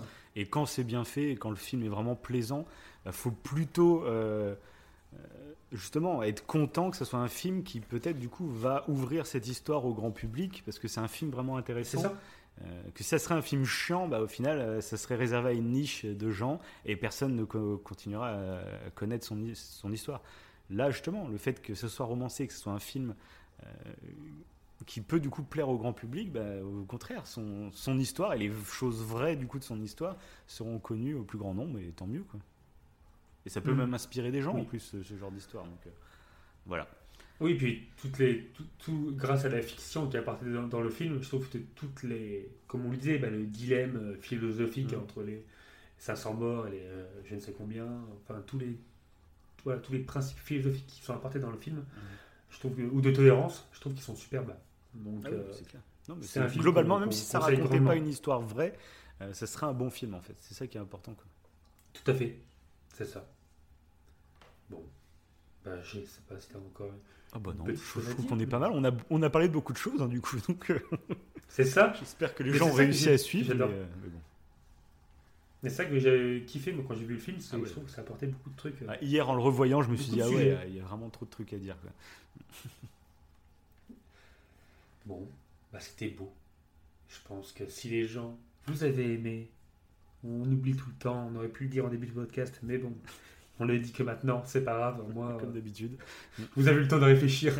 si, voilà, si vous avez aimé, apprécié, euh, pouce bleu, étoile, commentaire, c'est toujours intéressant. Si vous avez des choses à dire par rapport à l'histoire, enfin n'importe, n'hésitez pas. C'est toujours euh, constructif et intéressant d'avoir Ah oui, vos retours. Ça fait vraiment plaisir. Et euh, puis voilà. Voilà. J'ai une citation moi, pour la fin du podcast. J'en ai une aussi. Non Est-ce que c'est la même Est-ce que c'est la même Mince. Je pense qu'on n'en a pas parlé hein, de tout le long du film. c'est bizarre, je pense que c'est bizarre qu'on n'ait pas parlé d'une citation dans le film, quoi. Bon, alors, c'est qui qui l'a dit? C'est toi, bah, Bah, vas-y, c'est toi. C'est ouais. ton émission, donc c'est toi, vas-y. Je te laisse l'honneur. Ok, c'est parti. Parfois, ce sont les personnes que l'on imagine capables de rien qui font des choses que personne n'aurait imaginées. Magnifique. Et donc c'est après la guerre qu'il invente le premier ordinateur. Voilà, il, il a poursuivi évidemment ses travaux informatiques et aujourd'hui, ses inventions, c'est ce qu'on a tout- aujourd'hui tout autour de nous. hein. Les lecteurs MP3, euh, tout ça, ça, euh, ça vient de là. Il a inventé ce- cet ordinateur, il l'a présenté en 48. Il a été mis en place en 1950. Alors c'est un ordinateur qui faisait en une minute ce qu'un homme faisait en un mois. Alors c'était surtout du calcul scientifique, mais voilà, c'était quand même une belle performance. C'était un ordinateur qui faisait déjà une fréquence d'horloge d'un mégahertz. Et alors, dernière chose, euh, en 54, Patatras, il est convaincu d'homosexualité, il, euh, il est condamné à une castration chimique, il se tue, en, il se suicide en mangeant une pomme imbibée de, de cyanure. L'anecdote est, est pas anodine puisque Steve Jobs, lorsqu'il a créé sa ch- Apple, euh, voilà, il aimait les pommes aussi de son côté, mais c'est- c'était aussi un clin d'œil à, à Turing. Et un dernier mot, Turing aujourd'hui, il y a le prix Turing qui existe pour les informaticiens les plus prestigieux, et on estime que c'est le prix Nobel de l'informatique. Voilà, c'est pour vous dire l'importance du bonhomme.